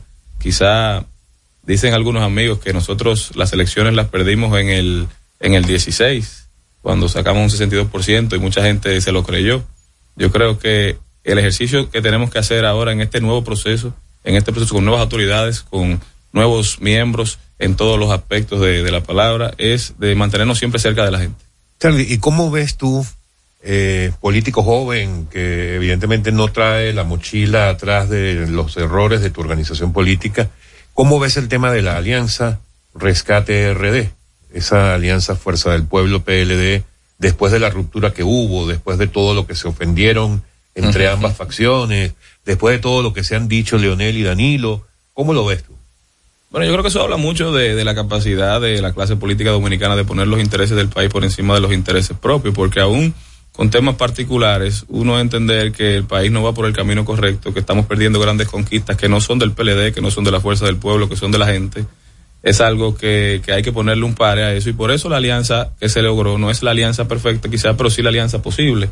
Vamos aliados en municipios, vamos aliados en distritos municipales y hemos construido una fuerza opositora capaz de resistir los embates de, un gobierno que está decidido a hacer lo que sea para hacerse con la mayoría de las elecciones de febrero porque entienden que sin febrero no hay mayo y por eso están recurriendo a estrategias que no son loables y que no son las mejores para el fortalecimiento de la democracia y que van totalmente contrario al discurso de transparencia, de honestidad que por tanto tiempo han promovido. Sin embargo, nosotros estamos haciendo lo que tenemos que hacer, no para el interés solamente de nuestras fuerzas partidarias, sino para el interés, yo creo que de la sociedad dominicana. Y eso es lo que debe primar a la hora de hablar de alianza, de alianza. El Partido de la, Repu- de la Liberación Dominicana, perdón, es un partido con vocación aliancista durante toda su historia. Siempre que hemos ganado, hemos ido aliados a las elecciones y eso no va a cambiar ahora. Seguiremos concitando alianzas, no solamente con los dos partidos mayoritarios, solamente el único partido mayoritario fuera de esta alianza es el PRM. Los otros tres estamos unidos, unificados en diversos eh, lugares, pero con otros también partidos de- del, sistema así. con todos los que entiendan que, que tenemos que unirnos y unir fuerzas para tratar de devolverle la calma y la paz a la sociedad dominicana. ¿Cuáles son esas cualidades que diferencian a Charlie Mariotti Jr. de sus de los otros candidatos a diputado en la circunscripción 1? Mira, yo no sé cuáles son las que me diferencian, porque yo en, en todo este recorrido me he dado cuenta que primero, sean quien sea, resulten electos los que sean de, de los días que estamos participando en el PLD. Hay muchos buenos candidatos. vamos a tener la mejor boleta de todos los partidos, independientemente de, de que, de que sea yo o de que sean los otros. Eso me tiene muy contento. Pero también en los otros partidos hay gente buena, hay gente valiosa. Yo, sin embargo, siempre he entendido que la principal conversación y la principal competencia que tenemos es con el del espejo. Entonces, ese es mi, mi esfuerzo, tratar de mejorar día a día. A mí me gusta mucho ponerme en los zapatos de los demás. Yo creo que esa es una de mis más grandes cualidades, digámoslo así, saber escuchar. Yo aprendí muy joven porque me tocó estar en conversaciones que quizá no me había ganado, pero que me podía colar, estar en conversaciones que oyendo se aprende mucho más que hablando. Porque cuando tú hablas, tú repites lo que sabes. Cuando tú escuchas algo, se te queda, algo nuevo tú te llevas. Y eso es quizá algo que a mí me ha llevado a incursionar en la política, que me gusta escuchar a la gente, saber de dónde viene, cómo podemos solucionar los problemas, ser puente. Yo no creo en, en la disidencia por la disidencia, pero sí creo que las opiniones encontradas son la fuente de la democracia y son lo que nos hacen a nosotros construir mejores, digamos, pasos, mejores iniciativas, porque si todo el mundo dice lo mismo, si todo el mundo está de acuerdo, entonces es muy fácil cometer errores. La capacidad de sentarnos a dialogar con alguien que esté diametralmente opuesto a nosotros es lo que va a ayudarnos a construir una sociedad mejor y a entender de dónde vienen los demás. Yo creo que, que eso puede ser algo que yo aporto a la sociedad y al Congreso Nacional cuando lleguemos. Procesos para la selección de los candidatos en el Partido de la Liberación Dominicana, ¿qué debe conocer las personas de la circunscripción 1?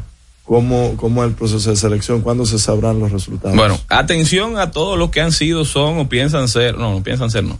Han sido o son presidentes de comité de base del Partido de la Liberación Dominicana. Sí se validaron y son miembros de, de algún comité de base y presidentes en la circunscripción número uno. Este sábado 7 son las elecciones o son, la, es la asamblea de delegados para votar por los candidatos a regidores que llevará el Partido de la Liberación Dominicana en su boleta. Si usted perteneció o fue presidente de un comité de base o es presidente de un comité de base, esté pendiente de esto. Hay muchos compañeros valiosos que necesitan de su apoyo. A nosotros los diputados nos van a estar eligiendo por el método de encuestas. Somos 10 aspirantes a, a diputados, aspirantes a aspirantes. Sí. Somos 10 precandidatos y nos estarán sometiendo al método de encuesta, que es el método creo idóneo para el momento, es el método que han elegido otras organizaciones. Ciertas digamos, falta de información en el proceso, no te miento, no sabemos cuándo nos van a encuestar, eso no es, o sea, uno debe saber por lo menos el mes, Claro. no sabemos cuándo van a salir los resultados todavía, pero hay una fecha que es el 27 de octubre para que los partidos decidan. Entonces yo creo que ya en estos días van a estar encuestando, o sea que como dijo Nacho Chávez en la entrevista de Piano, si te si te llaman o te, si te preguntan o te encuestan, Charlie Mariotti Jr. diputado es la respuesta. por favor, ese voto de confianza lo necesitamos y estamos por eso visitando todos los medios de comunicación, visitando todos los sectores, llevando nuestras propuestas, encontrándonos con grandes amigos, pero sobre todo escuchando. Así que, por favor, denos la oportunidad de trabajo, lo que estamos pidiendo. Eso es correcto. Charlie, muchas gracias por acompañarnos el día de hoy y, suerte en tus, en tus aspiraciones. Muchísimas gracias, gracias por la invitación y la conversación tan amena para empezar el día. Que la próxima vez que vuelvas ya sea como candidato. Amén. Para hacerte preguntas más fuertes. Me avisen. Gracias, Charlie. Amigo Charlie Mariotti Jr., candidato a, bueno, precandidato a Sí. diputado por la circunscripción número uno del Distrito Nacional por el PLD. En No se diga más. Usted escucha No se diga más en Top Latina. Top Latina. Aquí, allí, pa' nuestra gente, con tu subagente, popular presente, puesto pa' servir, puesto pa' la gente, con tu subagente, popular presente, paga la tarjeta en el local de la vecina, recarga tu saldo en el colmado de allá arriba, el préstamo que tengo lo pago aquí en la esquina, ese dinerito en la tienda se retira, pa' retirar FT, pa' recargar tu cel, pa' que puedas recibir tu remesa también, aquí, allí, Subagente popular, puesto para nuestra gente. popular presente. Cuando nos cuidamos unos a otros, hay comunidad. Donde hay comunidad, hay más oportunidades. Donde hay más oportunidades, se vive mejor. Por eso en Grupo Punta Cana trabajamos diariamente de la mano con nuestra comunidad, con proyectos que garantizan el acceso a salud y educación, promoviendo la cultura y el respeto por el medio ambiente, porque el verdadero desarrollo solo es posible cuando es para todos. Grupo Punta Cana con la comunidad. Descubre más en www.grupopuntacana.com.do. El toque dulce a tus mañanas con las nuevas French Toast Sticks de Wendy's. Deliciosas tostadas francesas cortadas a mano, crujientes por fuera y suaves por dentro, servidas con rico sirop. Disponibles de lunes a viernes de 7 a 10.30 y sábados y domingos de 7 a 11 de la mañana. Pruébalas ya, el desayuno perfecto para tener un buen día. Solo en Wendy's.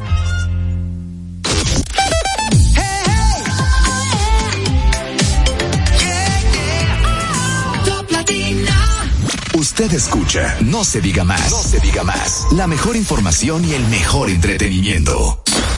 No se diga más. Una revista informativa con los hechos noticiosos que marcan tendencias en el país y el mundo por Top Latina.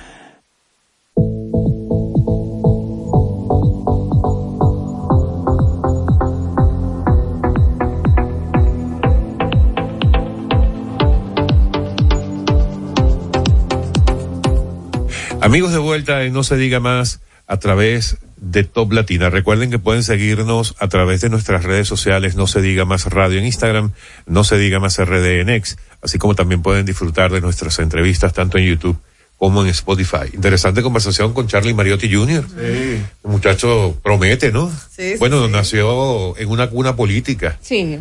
Me recordó mucho. Con pueblano a- mío. Ajá. Claro. Mm. De Monteplata, de Monteplata. No, no, lo que me sorprende es que él sea de Monteplata. De Charlie lo sabía. De Charlie lo sabía. Eh, me recordó mucho a Orlandito. Sí, sí. Son como el mismo estilo, ¿no? En todos los sentidos. Bueno, eh, vamos a cambiar de tema. Vamos ahora a hablar de educación. Vamos a hablar ahora de gobierno. Ya dejemos un poco la política a un lado, aunque es inevitable eh, que la política esté de por medio en esta nueva conversación que vamos a tener con nuestra próxima invitada, que es la viceministra de Asuntos Técnicos y Pedagógicos del Ministerio de Educación, Ansel Checker. Buenos días, gracias por estar con nosotros, viceministra. Bueno, muy buenos días y muchísimas gracias por, por la invitación y la oportunidad de compartir con Bueno, ustedes. nos ha acompañado en otras oportunidades, solo que vía telefónica, cada vez que le hemos pedido que nos ayude a entender algo del Ministerio de Educación, siempre ha mostrado toda la disposición y cosa que, cosa que le agradecemos. Muchísimas gracias. Bueno, el Ministerio de Educación suele ser históricamente, yo creo que no es solamente en esta gestión, el Ministerio de Educación suele ser eh, centro de discusiones, opiniones, etcétera, eh, en República Dominicana y no y esta gestión no es la excepción. Eh, y si nos vamos a los temas más recientes que tienen que ver con el Ministerio de Educación, se nos presenta sin duda alguna la gente que nos escucha eh, seguramente le vino a la mente enseguida el tema de los textos escolares, de los libros. Y, y quisiéramos arrancar nuestra conversación por allí, tanto sea para transmitir tranquilidad a los padres de los niños en cuanto a lo que tienen en sus manos, o para alimentar la voz de los opositores que hablan de que bueno que efectivamente hay una cantidad de libros que salieron con errores, etcétera, y que yendo al fondo del asunto, la decisión por parte del ministerio de producir de manera interna, si se pudiera decir así, los libros escolares fue una decisión equivocada. En todo caso, cuéntenos un- usted un poco, viceministra, cuál es la situación en este momento. Bueno, primero decir con tu comentario que, que es absolutamente cierto, porque la educación, yo creo que no hay nada más importante que educación. Entonces esto siempre tiene que ser un tema eh, de toda la ciudadanía y además es el servicio que llega a una mayor cantidad de población. A todos, porque todos son estudiantes o padres o familias o empleados. Así que es un tema trascendental. En relación a los libros de texto, eh, los libros de texto son recursos, son apoyos al desarrollo curricular y a la labor que realiza el docente en el aula y son un instrumento importante. En el país, el libro de texto tiene que estar acorde al currículum que está establecido. Eh, nosotros tuvimos una reforma curricular en el año 2015-16 y no contábamos con libros eh, actualizados. De hecho, hace ya varios años que se venían reimprimiendo libros, pero no estaban respondiendo a la actualidad. Entonces, a partir de la reforma curricular, pues se vio la necesidad, había que, obviamente, eh, reformular los libros. Y así se tomó mucho tiempo ese proceso. Eh, finalmente se, se hizo y empezaron a llegar eh, libros como tradicionalmente se hacía de las editoras eh, para el nivel primario, con el nivel secundario se quisieron eh, adquirir de modo digital, hay una objeción a ese proceso. Entonces, luego, en este momento, o sea, lo- voy a enfocarme, ¿verdad?, en el tema que es el actual. El Ministerio de Educación hizo una adecuación curricular eh, el año pasado. Esa adecuación curricular no es un nuevo currículum, es un ajuste al currículum que obedecía a retroalimentación que se tenía de la reforma y también experiencias que vimos con la pandemia que también nos obligaban a, reformular. Entonces, viendo eh, el tema del libro de texto, el ministerio tomó la decisión de hacer un cambio en esa política, asumiendo eh, tiene el derecho de hacerlo porque la Ley General de Educación establece que es función del Ministerio de Educación eh, todo el tema eh, de, de apoyos a los al currículum y a los aprendizajes. Dentro de ellos específicamente señala libros de texto, selección, contenido, difusión, etcétera. Eh, y es parte de, de, la labor que realiza. Entonces la decisión que se tomó fue de que el Ministerio de Educación fuera el propietario de los libros de texto. Y esto tendría unos beneficios tanto en este momento como a largo plazo. Porque el poder contar con libros de propiedad del ministerio nos permite eh, no solo era un tema de abaratar costos, sino también de que podemos eh, actualizar, eh, que podemos eh, tener una mayor eh, incidencia y rapidez en estos procesos. Eso se hizo mediante, obviamente, convenios con universidades y academias, que son instituciones eh, sin fines de lucro dedicadas al conocimiento, a la producción de conocimiento. Se hizo una una convocatoria abierta y todas las que quisieron participar se unieron en este proyecto. Entonces se elaboraron, de acuerdo a esa nueva adecuación curricular, los libros de texto, tanto del nivel inicial, primario como secundario. Eh, se hicieron en un tiempo récord, eh, realmente, eh, con la participación de las, como dije, de estas instituciones y también toda esta producción fue revisada, eh, evaluada por la Dirección General de Currículum y en una edición con la unidad editorial del Ministerio de Educación. Entonces, hoy en día tenemos, es bueno destacar esto, una plataforma con todos los libros de texto digital eh, y de libre acceso, algo que nunca se había visto en el país y en muy pocos países del mundo. Toda persona tiene acceso a los libros de texto, eh, como dije, de manera eh, digital y, y universal, eh, entendiendo el texto como un bien público. Entonces, eh, o sea, pues, yo de- ahora mismo yo puedo entrar aquí en una página web y tengo acceso a todos los a libros todos de los texto. libros de texto, exactamente, de todas las grados y todas las áreas. Estamos en el proceso de impresión y distribución. Eh, se han ya eh, distribuido unos 3 millones de libros. De un Eh, total. De un total de 6. Y no todavía un poco tarde porque ya empezó el año escolar. Eh, bueno, eh, sí, eh, como dije, al inicio del año escolar ya se habían distribuido 2.4 millones, ahora estamos en 3 y estamos terminando. Hay unos procesos obviamente que de impresión que han tomado su tiempo y además las licitaciones toman su tiempo. Pero hay que decir que La lamentablemente básicamente son 10, 12 mil libros por día que pueden. que, que lamentablemente también hay que decir que nosotros como país nunca hemos podido entregar eh, todos los libros, insumos al antes del inicio del año escolar. También hemos destacado que el primer mes siempre es un mes de, de ambientación, de nivelación, de adaptación. La maestra no entra como directo. Tiene que ver cómo llega a sus estudiantes y adecuar el, el- los contenidos. ¿Y con qué estamos trabajando actualmente en las escuelas? Por ejemplo, en mis tiempos, si no llegaban los libros eh, actualizados, lo que hacíamos era eh, reciclar entonces el libro del año anterior e ir estudiando los capítulos que correspondieran a ese periodo en el que estuviéramos en la institución. Aquellos que estudiaban. Ah, Bueno, estudiábamos. Eh, pero en este, en este caso, ¿cómo se está manejando eso? ¿Qué, qué material están utilizando los estudiantes? Bueno, en las, estamos hablando obviamente de las escuelas del sector público. Sí. Entonces, por un lado, ya tienen el libro digital. Entonces, ellos pueden ver los libros digitalmente porque están ahí de libre acceso y muchos de los estudiantes está- sabemos que tienen dispositivos eh, y también la, la profesora los utiliza ¿no? en su clase y están disponibles digitalmente.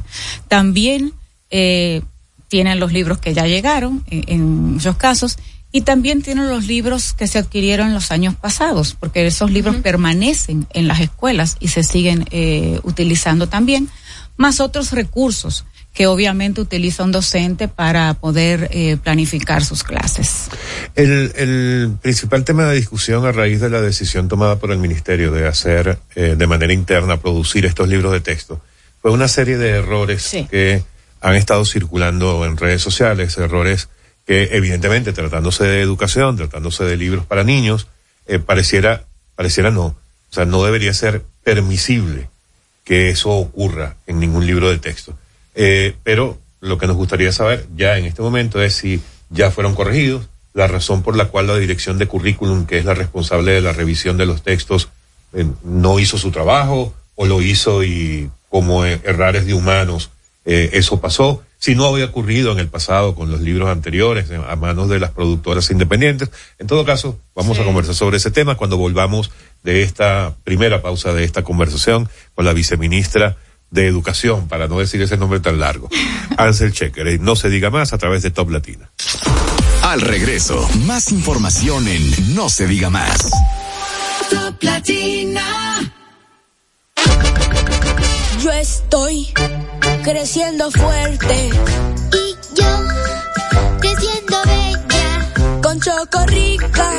Con Chocorrica. Con Chocorrica. Qué cosa buena. Yo estoy como un torito.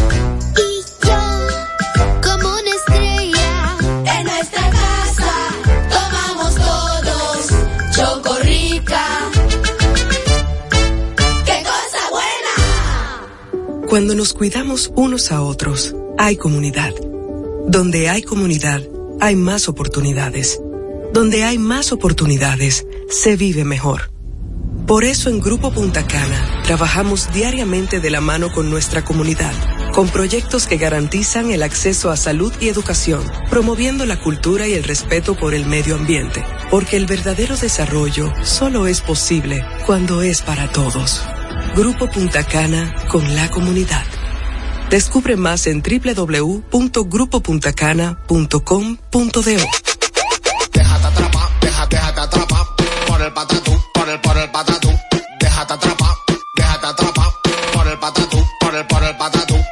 Llegó el Patatús, 15 días para dejarte atrapar por miles de ofertas. El Patatús. Jumbo, lo máximo.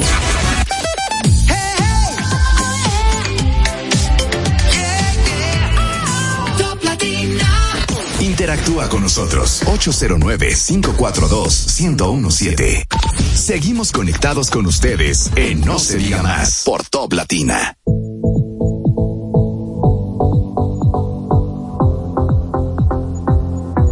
Amigos de vuelta en No se diga más a través de Top Latina. Continuamos nuestra conversación con la viceministra de Educación, Ansel Checker. Hablábamos del tema de eh, los errores en los libros de texto, en estos primeros libros de texto producidos por el Ministerio de Educación. Eh, cuéntenos, ¿a qué se debieron esos errores? ¿Son reales los errores que se 600 han divulgado? según apuntan Eh, en el ¿y libro cuál- de matemáticas. por Y si ya, lo más importante, si ya fueron corregidos y qué significó esto para todo el proceso. Sí. Obviamente uno no quiere eh, encontrar ningún, ningún error y menos en un material eh, de educación, pero son cosas que pasan, creo que dijiste errores de humanos, pero nosotros sí hicimos, eh, hay que ver la cadena del proceso. Eh, las instituciones hicieron el, el libro, el libro llegaba al Ministerio de Educación, era revisado por la Dirección de Currículum, se devolvía con observaciones. Eh, nosotros tuvimos libros inclusive que rechazamos completamente y que, y que los tienen, y que los tienen que, que volver a hacer. Es importante decir que el ministerio ha, ha planificado lo que hemos llamado serie 1 y serie 2, ¿no? porque nosotros eh, acordamos, as- se están haciendo 195 libros de texto, o sea, una cantidad impresionante. En este momento tenemos 70, ¿no? que son, como dicen, la serie 1, que abarca obviamente todas la- las áreas y grados. Entonces, o sea que nosotros hemos evaluado, rechazamos libros para que lo volvieran a hacer, hicimos observaciones para que se, se mejoraran, etcétera. Y eso eh, vuelve, luego va a un corrector de contenido, va a un corrector de, de- de- Edición. de edición, de estilo, luego va un diagramador que integra las cosas. O sea, hay un proceso en el que se involucran muchos pasos y muchas personas. Entonces, eh, bueno, efectivamente, y nosotros lo dijimos, verificamos algunos errores eh, en algunos libros, eh, salieron eh, obviamente a la luz pública las editoras, tanto el libro de matemática de tercero como el libro de ciencias sociales. No son 600 errores, definitivamente no. También en esto ha habido una... 599. Tampoco, ni 500, ni 400, ni 300, ni 900. En esto también hay algunos temas de percepción. O sea, hay algunos errores, por ejemplo, ah, bueno, sí, se fue Pedro con minúscula y no con mayúscula. Evidentemente hay un error. Pero otras cosas son, digo percepción, porque a veces yo puedo decir, aquí faltó una coma pero también depende de dice no realmente no realmente no no faltó esa coma o sea no es tan blanco y negro como se quiere o se han presentado como errores lo que son opiniones por ejemplo personas que dicen aquí hay un error porque hay mucha información bueno tú piensas que hay mucha información otro piensa que no o sea eso ahí hay una percepción. En todo caso, nosotros, como siempre he destacado, tenemos un docente que es el que va a poder adecuar eh, lo que se va a decir, lo que se va a hacer, lo que se va a explicar.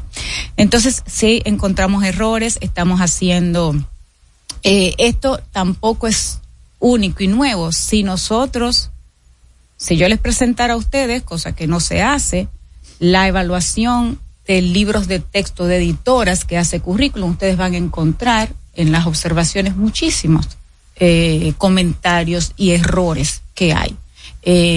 nosotros eh, estamos justamente en este proceso, ya corregimos los dos libros, lo estamos eh, subiendo de nuevo a la plataforma y, eh, y como dije, tenemos la facilidad de, como son nuestros libros, poder rápidamente corregir, eh, orientar al docente, informar, eh, volver a armar, cosas que, por ejemplo, si usted abre un libro de texto, cualquiera va a encontrar algún error.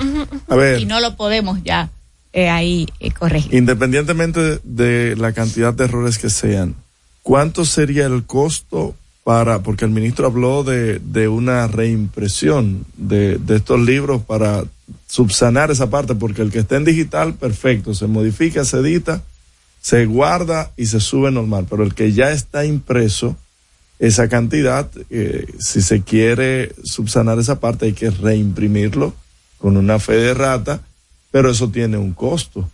Si no estamos pensando en reimprimir el libro, nosotros estamos haciendo, hicimos la corrección en la versión eh, digital. Eh, y lo Con que vamos, Guayajayuco, la versión digital posiblemente no la utilicen. eh, no, claro. Eh, y nosotros vamos a orientar a los docentes para, para justamente indicar, como tú mencionabas, esa fe de rata ¿m? Eh, en el trabajo con los estudiantes. Nosotros tenemos también la ventaja de que eh, los distritos tienen a través de la Junta Descentralizada fondos eh, para el trabajo y el material gastable, el trabajo de, lo- de, los, de los maestros y se puede perfectamente ahí indicar donde hay alguna eh, fe de rata y donde hubo algunos eh, algunos de los cambios. O sea, no es necesario imprimir un libro de 200, 300 páginas de nuevo cuando no es eh, no tenemos cambios en, en, en todas esas páginas. Y cambios como dije que son menores. O sea, un maestro puede perfectamente indicar y se va a dar cuenta cuando eh, hubo un, un error de tipografía eh, o decir, ah, bueno, sí, este es con mayúscula y, y se fue con una minúscula o, faltó un acento, puede ser, eh, son cosas que el maestro puede hacer y que nosotros se lo vamos a, indicar al maestro, pero no es necesario una impresión del libro completo, porque eh, la mayoría inclusive de los errores eh, identificados son errores tipográficos, eh, vamos a decir. O sea, no hay un error de un contenido, no hay un error eh, de algo de fondo, ¿no? Viceministra, evidentemente cuando hay decisiones como esta que afectan sin duda alguna a eh, algún interés comercial, como es este caso, eh, muchas, per- muchas empresas han dependido por muchos años de este negocio. Y cuando hablo de este negocio no lo estoy estigmatizando ni estoy diciendo que sea malo. O sea, es un negocio. Porque ahora es Eh, un negocio para, pero para- para, las universidades, pues sigue siendo un negocio. Bueno, eh, para, para quien sea, es un negocio. Igual es un negocio. Pero eh, a quien le guste la idea de que sean las universidades, podrá decir que es un buen negocio y no tiene por qué cuestionarse. Es más, o sea, yo confiaría más en una universidad que en una empresa editora, por ejemplo, en un libro de texto. Yo, y yo no estoy diciendo que sea malo el negocio que tenían las empresas editoras. O sea, cada empresa se dedica a lo que a, a ese Claro. negocio y, y evidentemente va a tratar de que ese negocio perdure en el tiempo. Ahora, esta decisión evidentemente afecta ese negocio en particular. ¿Cuál es la o cuál fue la razón cuáles son los argumentos que justifican una decisión como esa por parte del Ministerio de Educación, independientemente de que afecte intereses comerciales de un sector eh, que vivía de eso. Aunque yo no creo que haya habido ninguna empresa que se que viviera exclusivamente de la producción de, de textos escolares, pero aún así, ¿qué justifica una decisión como esa por parte del ministerio? ¿En qué beneficia al sector y al país, a los niños, a los alumnos? Ujú. Bueno, sin duda, o sea, en política educativa hay alternativas. Ya, Y como bien dice, no es que una tal vez buena, mala, sino que son diferentes alternativas y, y- y uno tiene que tomar decisiones de acuerdo a lo que entiende puede dar mayor eh, beneficio o, o- o mayor coherencia eh, en, en la labor educativa. En el caso de los libros de texto, eh, se tomó eh, esta decisión de parte del ministerio. Yo lo diría por tres razones fundamentales. Había una razón de costo económico. Eh, realmente se veía viendo cómo los libros de texto fueron aumentando su costo significativamente. O sea, si yo voy atrás a lo que costaban antes, eh, más allá de verdad la inflación, ha habido un incremento importante en el, en el costo de estos libros y sin duda esta decisión afecta intereses porque son miles de, de- de millones de pesos que, que, que vamos a decir, eh, distintas editoriales estaban acostumbrados a, a licitar, a ganar y, y bueno, en este momento no lo están percibiendo. Eh, aunque como dices, hay otras cosas en las que sí eh, participan. Eh, eso afecta intereses y sabíamos que iba a provocar obviamente una reacción.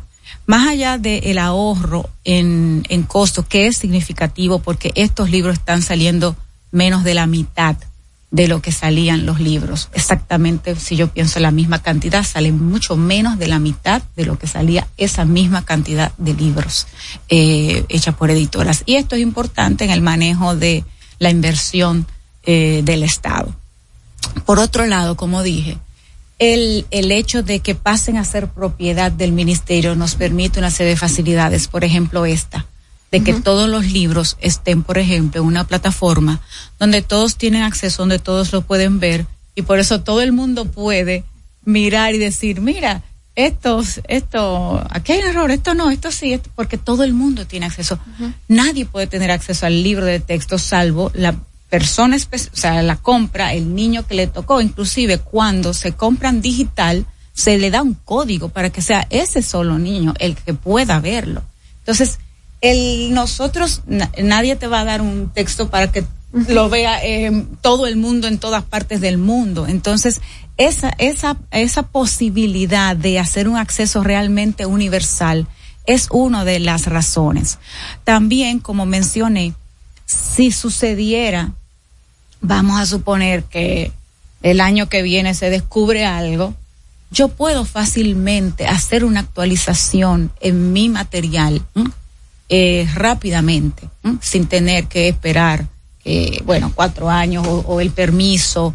O, por ejemplo, todo lo que nosotros, cada vez que podemos, por ejemplo, si teníamos que imprimir un libro, es, no es solo la impresión, es también ese derecho de autor de nuevo, ese pago de nuevo. Entonces, a largo plazo, creo que eh, es una política que asume una visión del libro de texto, como dije, como un bien público y garantiza un acceso más universal y más equitativo, que entiendo que iremos mejorando, obviamente, con, con el tiempo y que también esto permite hacer serie 1, serie 2, ediciones, ¿eh? O sea, yo puedo ahora el año que viene, más en febrero, ya empezar a trabajar en la próxima edición y poder perfeccionar aún más mi libro sin mayor costo. Entonces, esos son parte de los beneficios. ¿Cómo fue el proceso, señora Shekhar, de, de selección? Porque usted habló de licitación. Y si no riñe el que el sector universitario haya sido el beneficiado cuando el ministro de Educación es propietario de una universidad y además eh, fue miembro de la Asociación de Universidades, que ahí se ve como un poquito eh, turbio ahí ese tema por los conflictos de intereses que pueden verse en ese sentido. No, no veo conflicto de interés porque la universidad de la cual el ministro era, era rector, la guapa, no a partir del Dueño, momento, dueño. ajá, dueño, no a partir del momento nunca ha participado ni puede participar en ningún proceso, ni de libros, ni siquiera de formación de docentes, ninguno. Es decir, en el mismo momento en que él eh, inició su gestión, en ese mismo momento la UAPA dejó de participar en cualquier actividad del sistema educativo. Y por otro lado, se entiende que las universidades, y no son solo universidades, también hay academias, está la Academia de Ciencia, de Historia, de Lengua, etcétera, pues son instituciones, eh, como dije, instituciones sin fines de lucro que tienen una misión de producir conocimiento.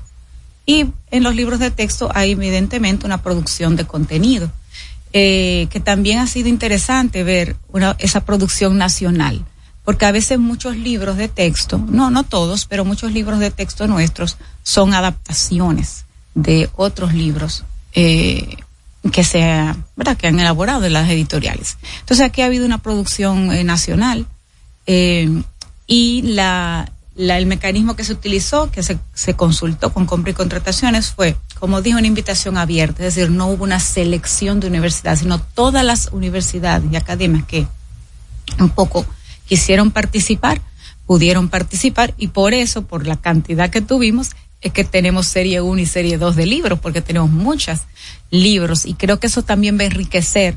La escuela no solo va a tener el libro único, sino que puede tener eh, una diversidad de libros, eh, por ejemplo, del área de ciencias. Bueno, tengo el libro elaborado por la Academia de Ciencias, pero también tengo el libro elaborado por la UNFU. Eh, abro más también el, el abanico de posibilidades. Entonces, a raíz de ahí, pues se hace un, ese convenio para que las eh, estas instituciones elaboren pues eh, los contenidos y luego pasan y ceden obviamente esos derechos al Ministerio de Educación. Viceministra, vamos a hacer una pausa para volver con el último segmento del programa del día de hoy. Antes de eso quería comentarle, yo me imagino que ustedes se habían preparado sabiendo que iban a afectar tantos intereses.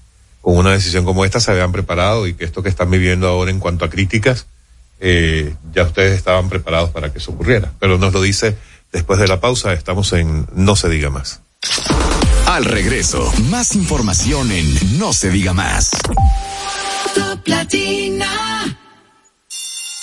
Aprendo en el colegio. Me llena de energía. Me brinda vitaminas. Para ganar el juego. Creciendo sano y fuerte. Todos tomamos Fortimal Kids. Un brazo de poder en cada cucharada. Fortalece el sistema inmune de tus hijos con Fortimal Kids. Fuente de omega, vitaminas A, D y extracto de malta. Con rico sabor a naranja. Un producto de laboratorios Dr. Collado. Dale el toque dulce a tus mañanas con las nuevas French Toast Sticks de Wendy's. Deliciosas tostadas francesas cortadas a mano, crujientes por fuera y suaves por dentro. Servidas con rico sirop. Disponibles de lunes a viernes de 7 a 10.30 y sábados y domingos de 7 a 11 de la mañana. Pruébalas ya. El desayuno perfecto para tener un buen día. Solo en Wendy's. Ahora la gran diferencia está súper cerca de ti. Supermercados Nacional Sarasota. Un nuevo espacio cómodo y práctico con la gran variedad, servicio, precios y calidad que mereces. Avenida Sarasota 101, esquina calle Dolores Rodríguez Objío. Supermercados Nacional. La gran diferencia.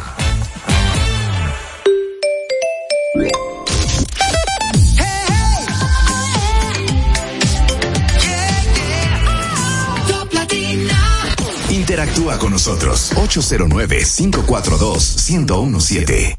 Seguimos conectados con ustedes en No se diga más por Top Latina.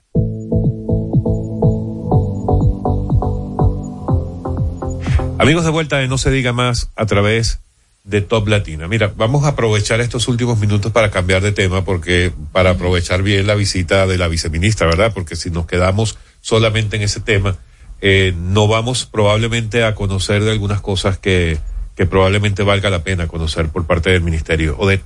Bien, viceministra, nos gustaría saber, este año ustedes en el Ministerio de Educación informaron que iban a impartir educación sexual, por fin y finalmente. Eh, el cual ha sido muy debatido eh, por todos los sectores de la sociedad. Hemos visto cómo cada vez que el ministerio quiere tomar la iniciativa, eh, sectores se oponen. Y esto ha dado como resultado que nosotros exhibimos en la República Dominicana los más altos niveles de embarazos adolescentes y que eso lleva a que esas niñas que quedan embarazadas pues eh, tengan que salir de secciones escolares, tengan que, que salir de la escuela y sigan eh, continuando ese ciclo de la pobreza. Entonces nos gustaría saber esta educación sexual integral, desde cuándo vamos a tenerlos en los centros educativos y cómo será. Gracias. Mira, primero es importante decir que este tema es un tema curricular. Es decir, en el currículum, tanto en el anterior como en la adecuación que hemos hecho ahora, está presente.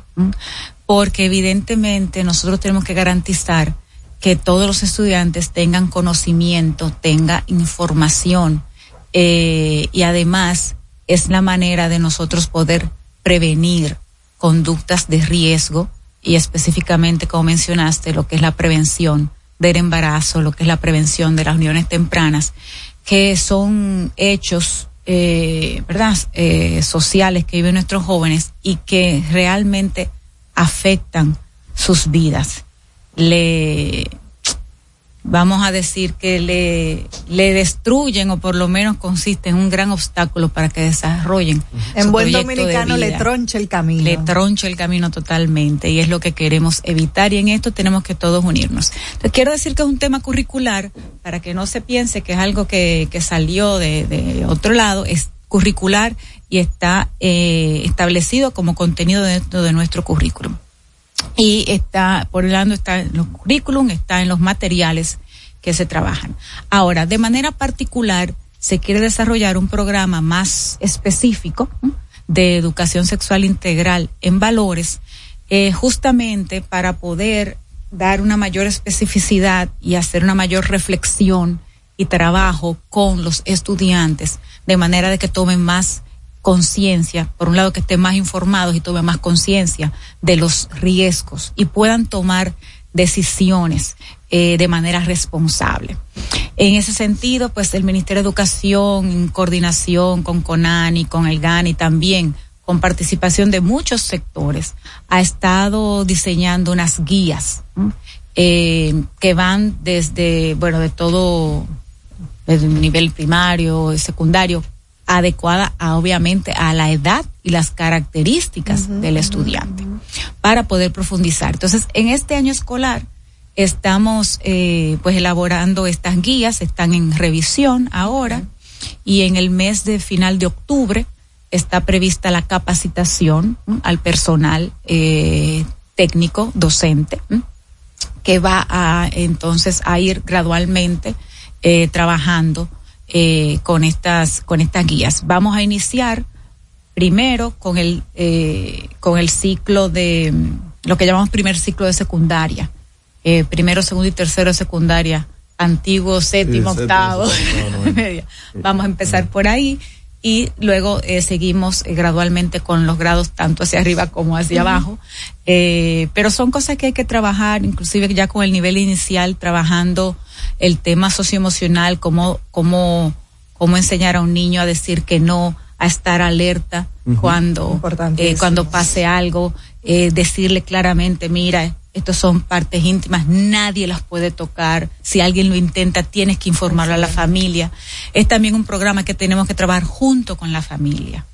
Entonces ahí también, eh, luego de que ahora en octubre tengamos esta formación técnica, entonces comenzam- comenzaremos gradualmente con eh, reuniones con la familia para que sepa de qué se trata, porque ha habido mucha malinterpretación en este proceso, muchos mitos, eh, mucha desinformación. Entonces la idea es trabajar con la familia, esto es lo que queremos trabajar con su hijo, necesitamos su apoyo ¿m?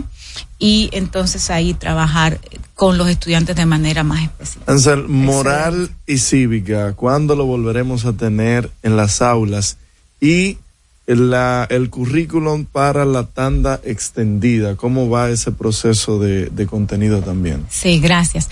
Mira, es muy importante eh, tener en cuenta que el currículum nuestro es un currículum eh, que tiene varias asignaturas, tiene ocho, nueve asignaturas, y que tienen una carga horaria que toman, está diseñado para una tanda extendida. Eh, obviamente en esa tanda extendida también hay un, unas horas, unas cuatro horas a la semana que se dejan optativas, donde eh, la escuela puede desarrollar distintos tipos de talleres. Eh, también en esta adecuación curricular, además de las competencias fundamentales, hemos establecido ejes transversales que tienen que estar presentes y que hemos especificado de qué manera tienen que estar presentes. Y parte de esos ejes tienen que ver, como dijimos, con salud y bienestar, con educación ciudadana, con desarrollo sostenible y medio ambiente, eh, entre otros.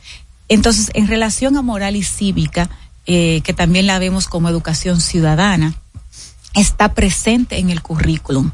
Eh, de manera transversal en las distintas áreas, pero de manera específica dentro del área de ciencias sociales. Si usted ve el currículum de ciencias sociales, va a decir educación ciudadana, educación cívica. Y ahí están esos contenidos donde se le enseña la constitución de la República, donde se le enseñan sus deberes, donde se le enseñan sus derechos, donde se le enseñan los eh, valores, los símbolos patrios y todo eso que nosotros queremos trabajar justamente en la formación de los eh, ciudadanos, que es un trabajo que yo voy a insistir, no es solo de la escuela. Necesitamos que en esto la familia, la sociedad y los medios de comunicación también se unan, pero está presente en el trabajo que se realiza. Igual la educación vial. Educación vial también está específicamente transversal, pero específicamente también dentro del área de ciencias sociales. Y de hecho el Ministerio de Educación hemos elaborado unos, eh, le hemos llamado fascículos, unas guías específicas, tanto para educación vial como para educación de medio ambiente, como para eh, educación ciudadana y cultura de paz, eh, de manera de poder trabajarlo en las escuelas y también tenemos unos acuerdos con instituciones, por ejemplo, con el Intrant, con el Ministerio de Medio Ambiente, para poder eh, fortalecer esto en las escuelas. Viceministra, eh, aunque esto lo pueda poner en, en problemas, no es la intención. Eh, cuidado.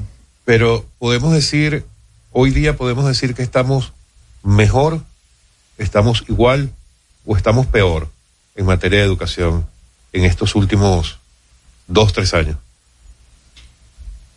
Sabes que la educación es a largo plazo y por eso yo creo que uno tiene que tener siempre ese horizonte.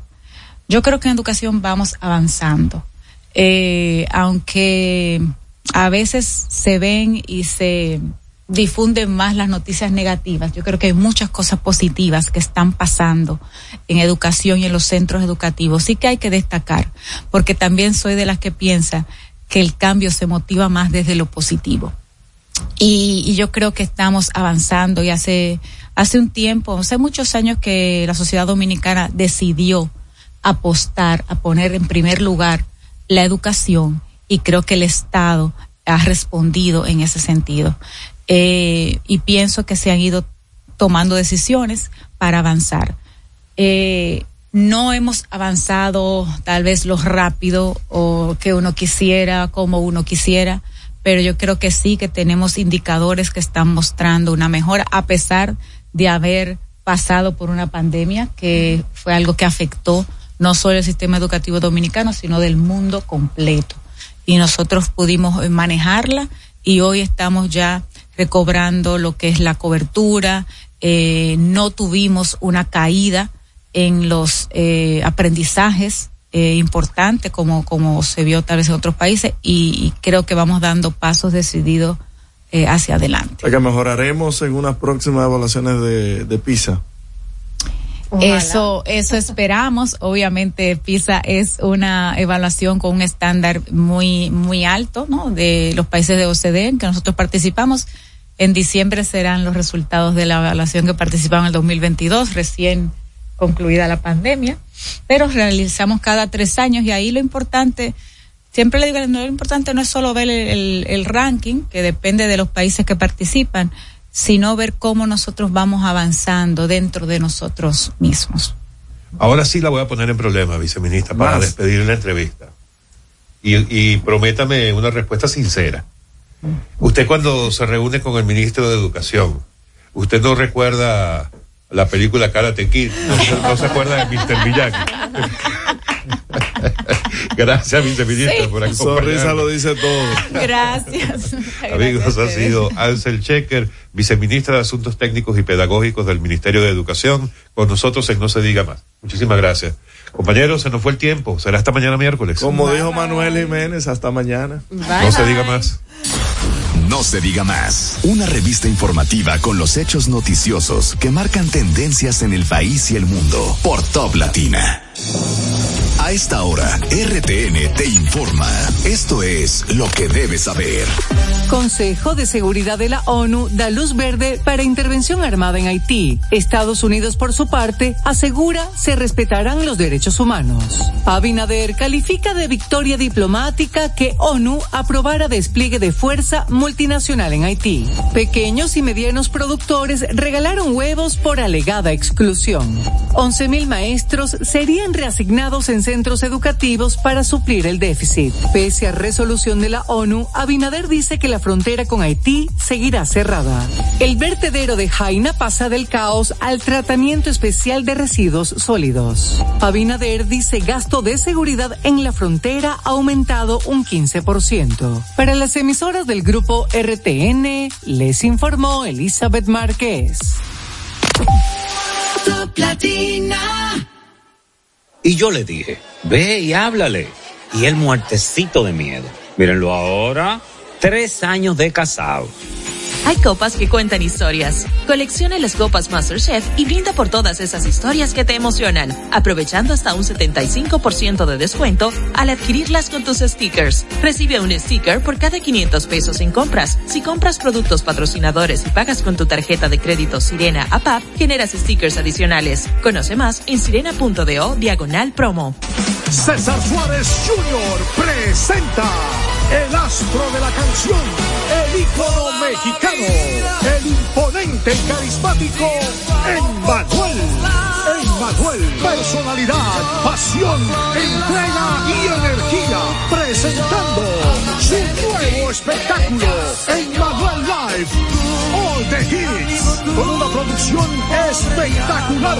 Sábado 21 de octubre, sala principal Teatro Nacional, 8.30 de la noche, Emmanuel en vivo. Será una noche inolvidable y solo de éxitos. Boletas a la venta ya. Información 809-227-1344.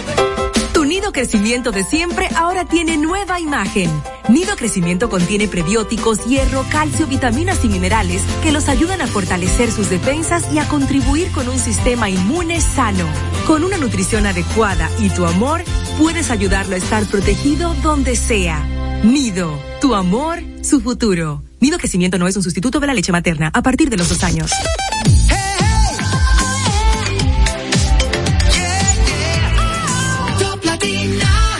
Puedes salir con cualquiera, na, na, na, na, na. pasarte en la borrachera, na, na, na, na, na. tatuarte la Biblia entera no te va a ayudar olvidarte de un amor que no se va a acabar. Puedes estar con todo el mundo, na, na,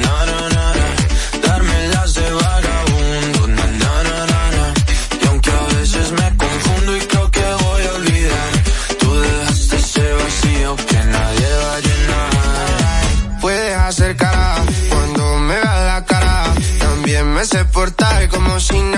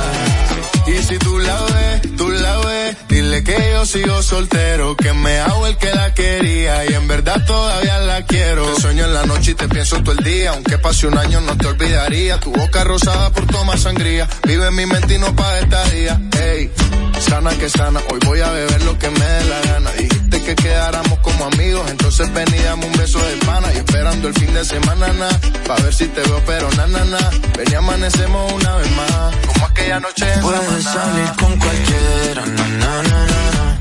Pasarte en la borrachera, na, na, na, na. Tatuarte la Biblia entera no te va a ayudar. Olvidarte de un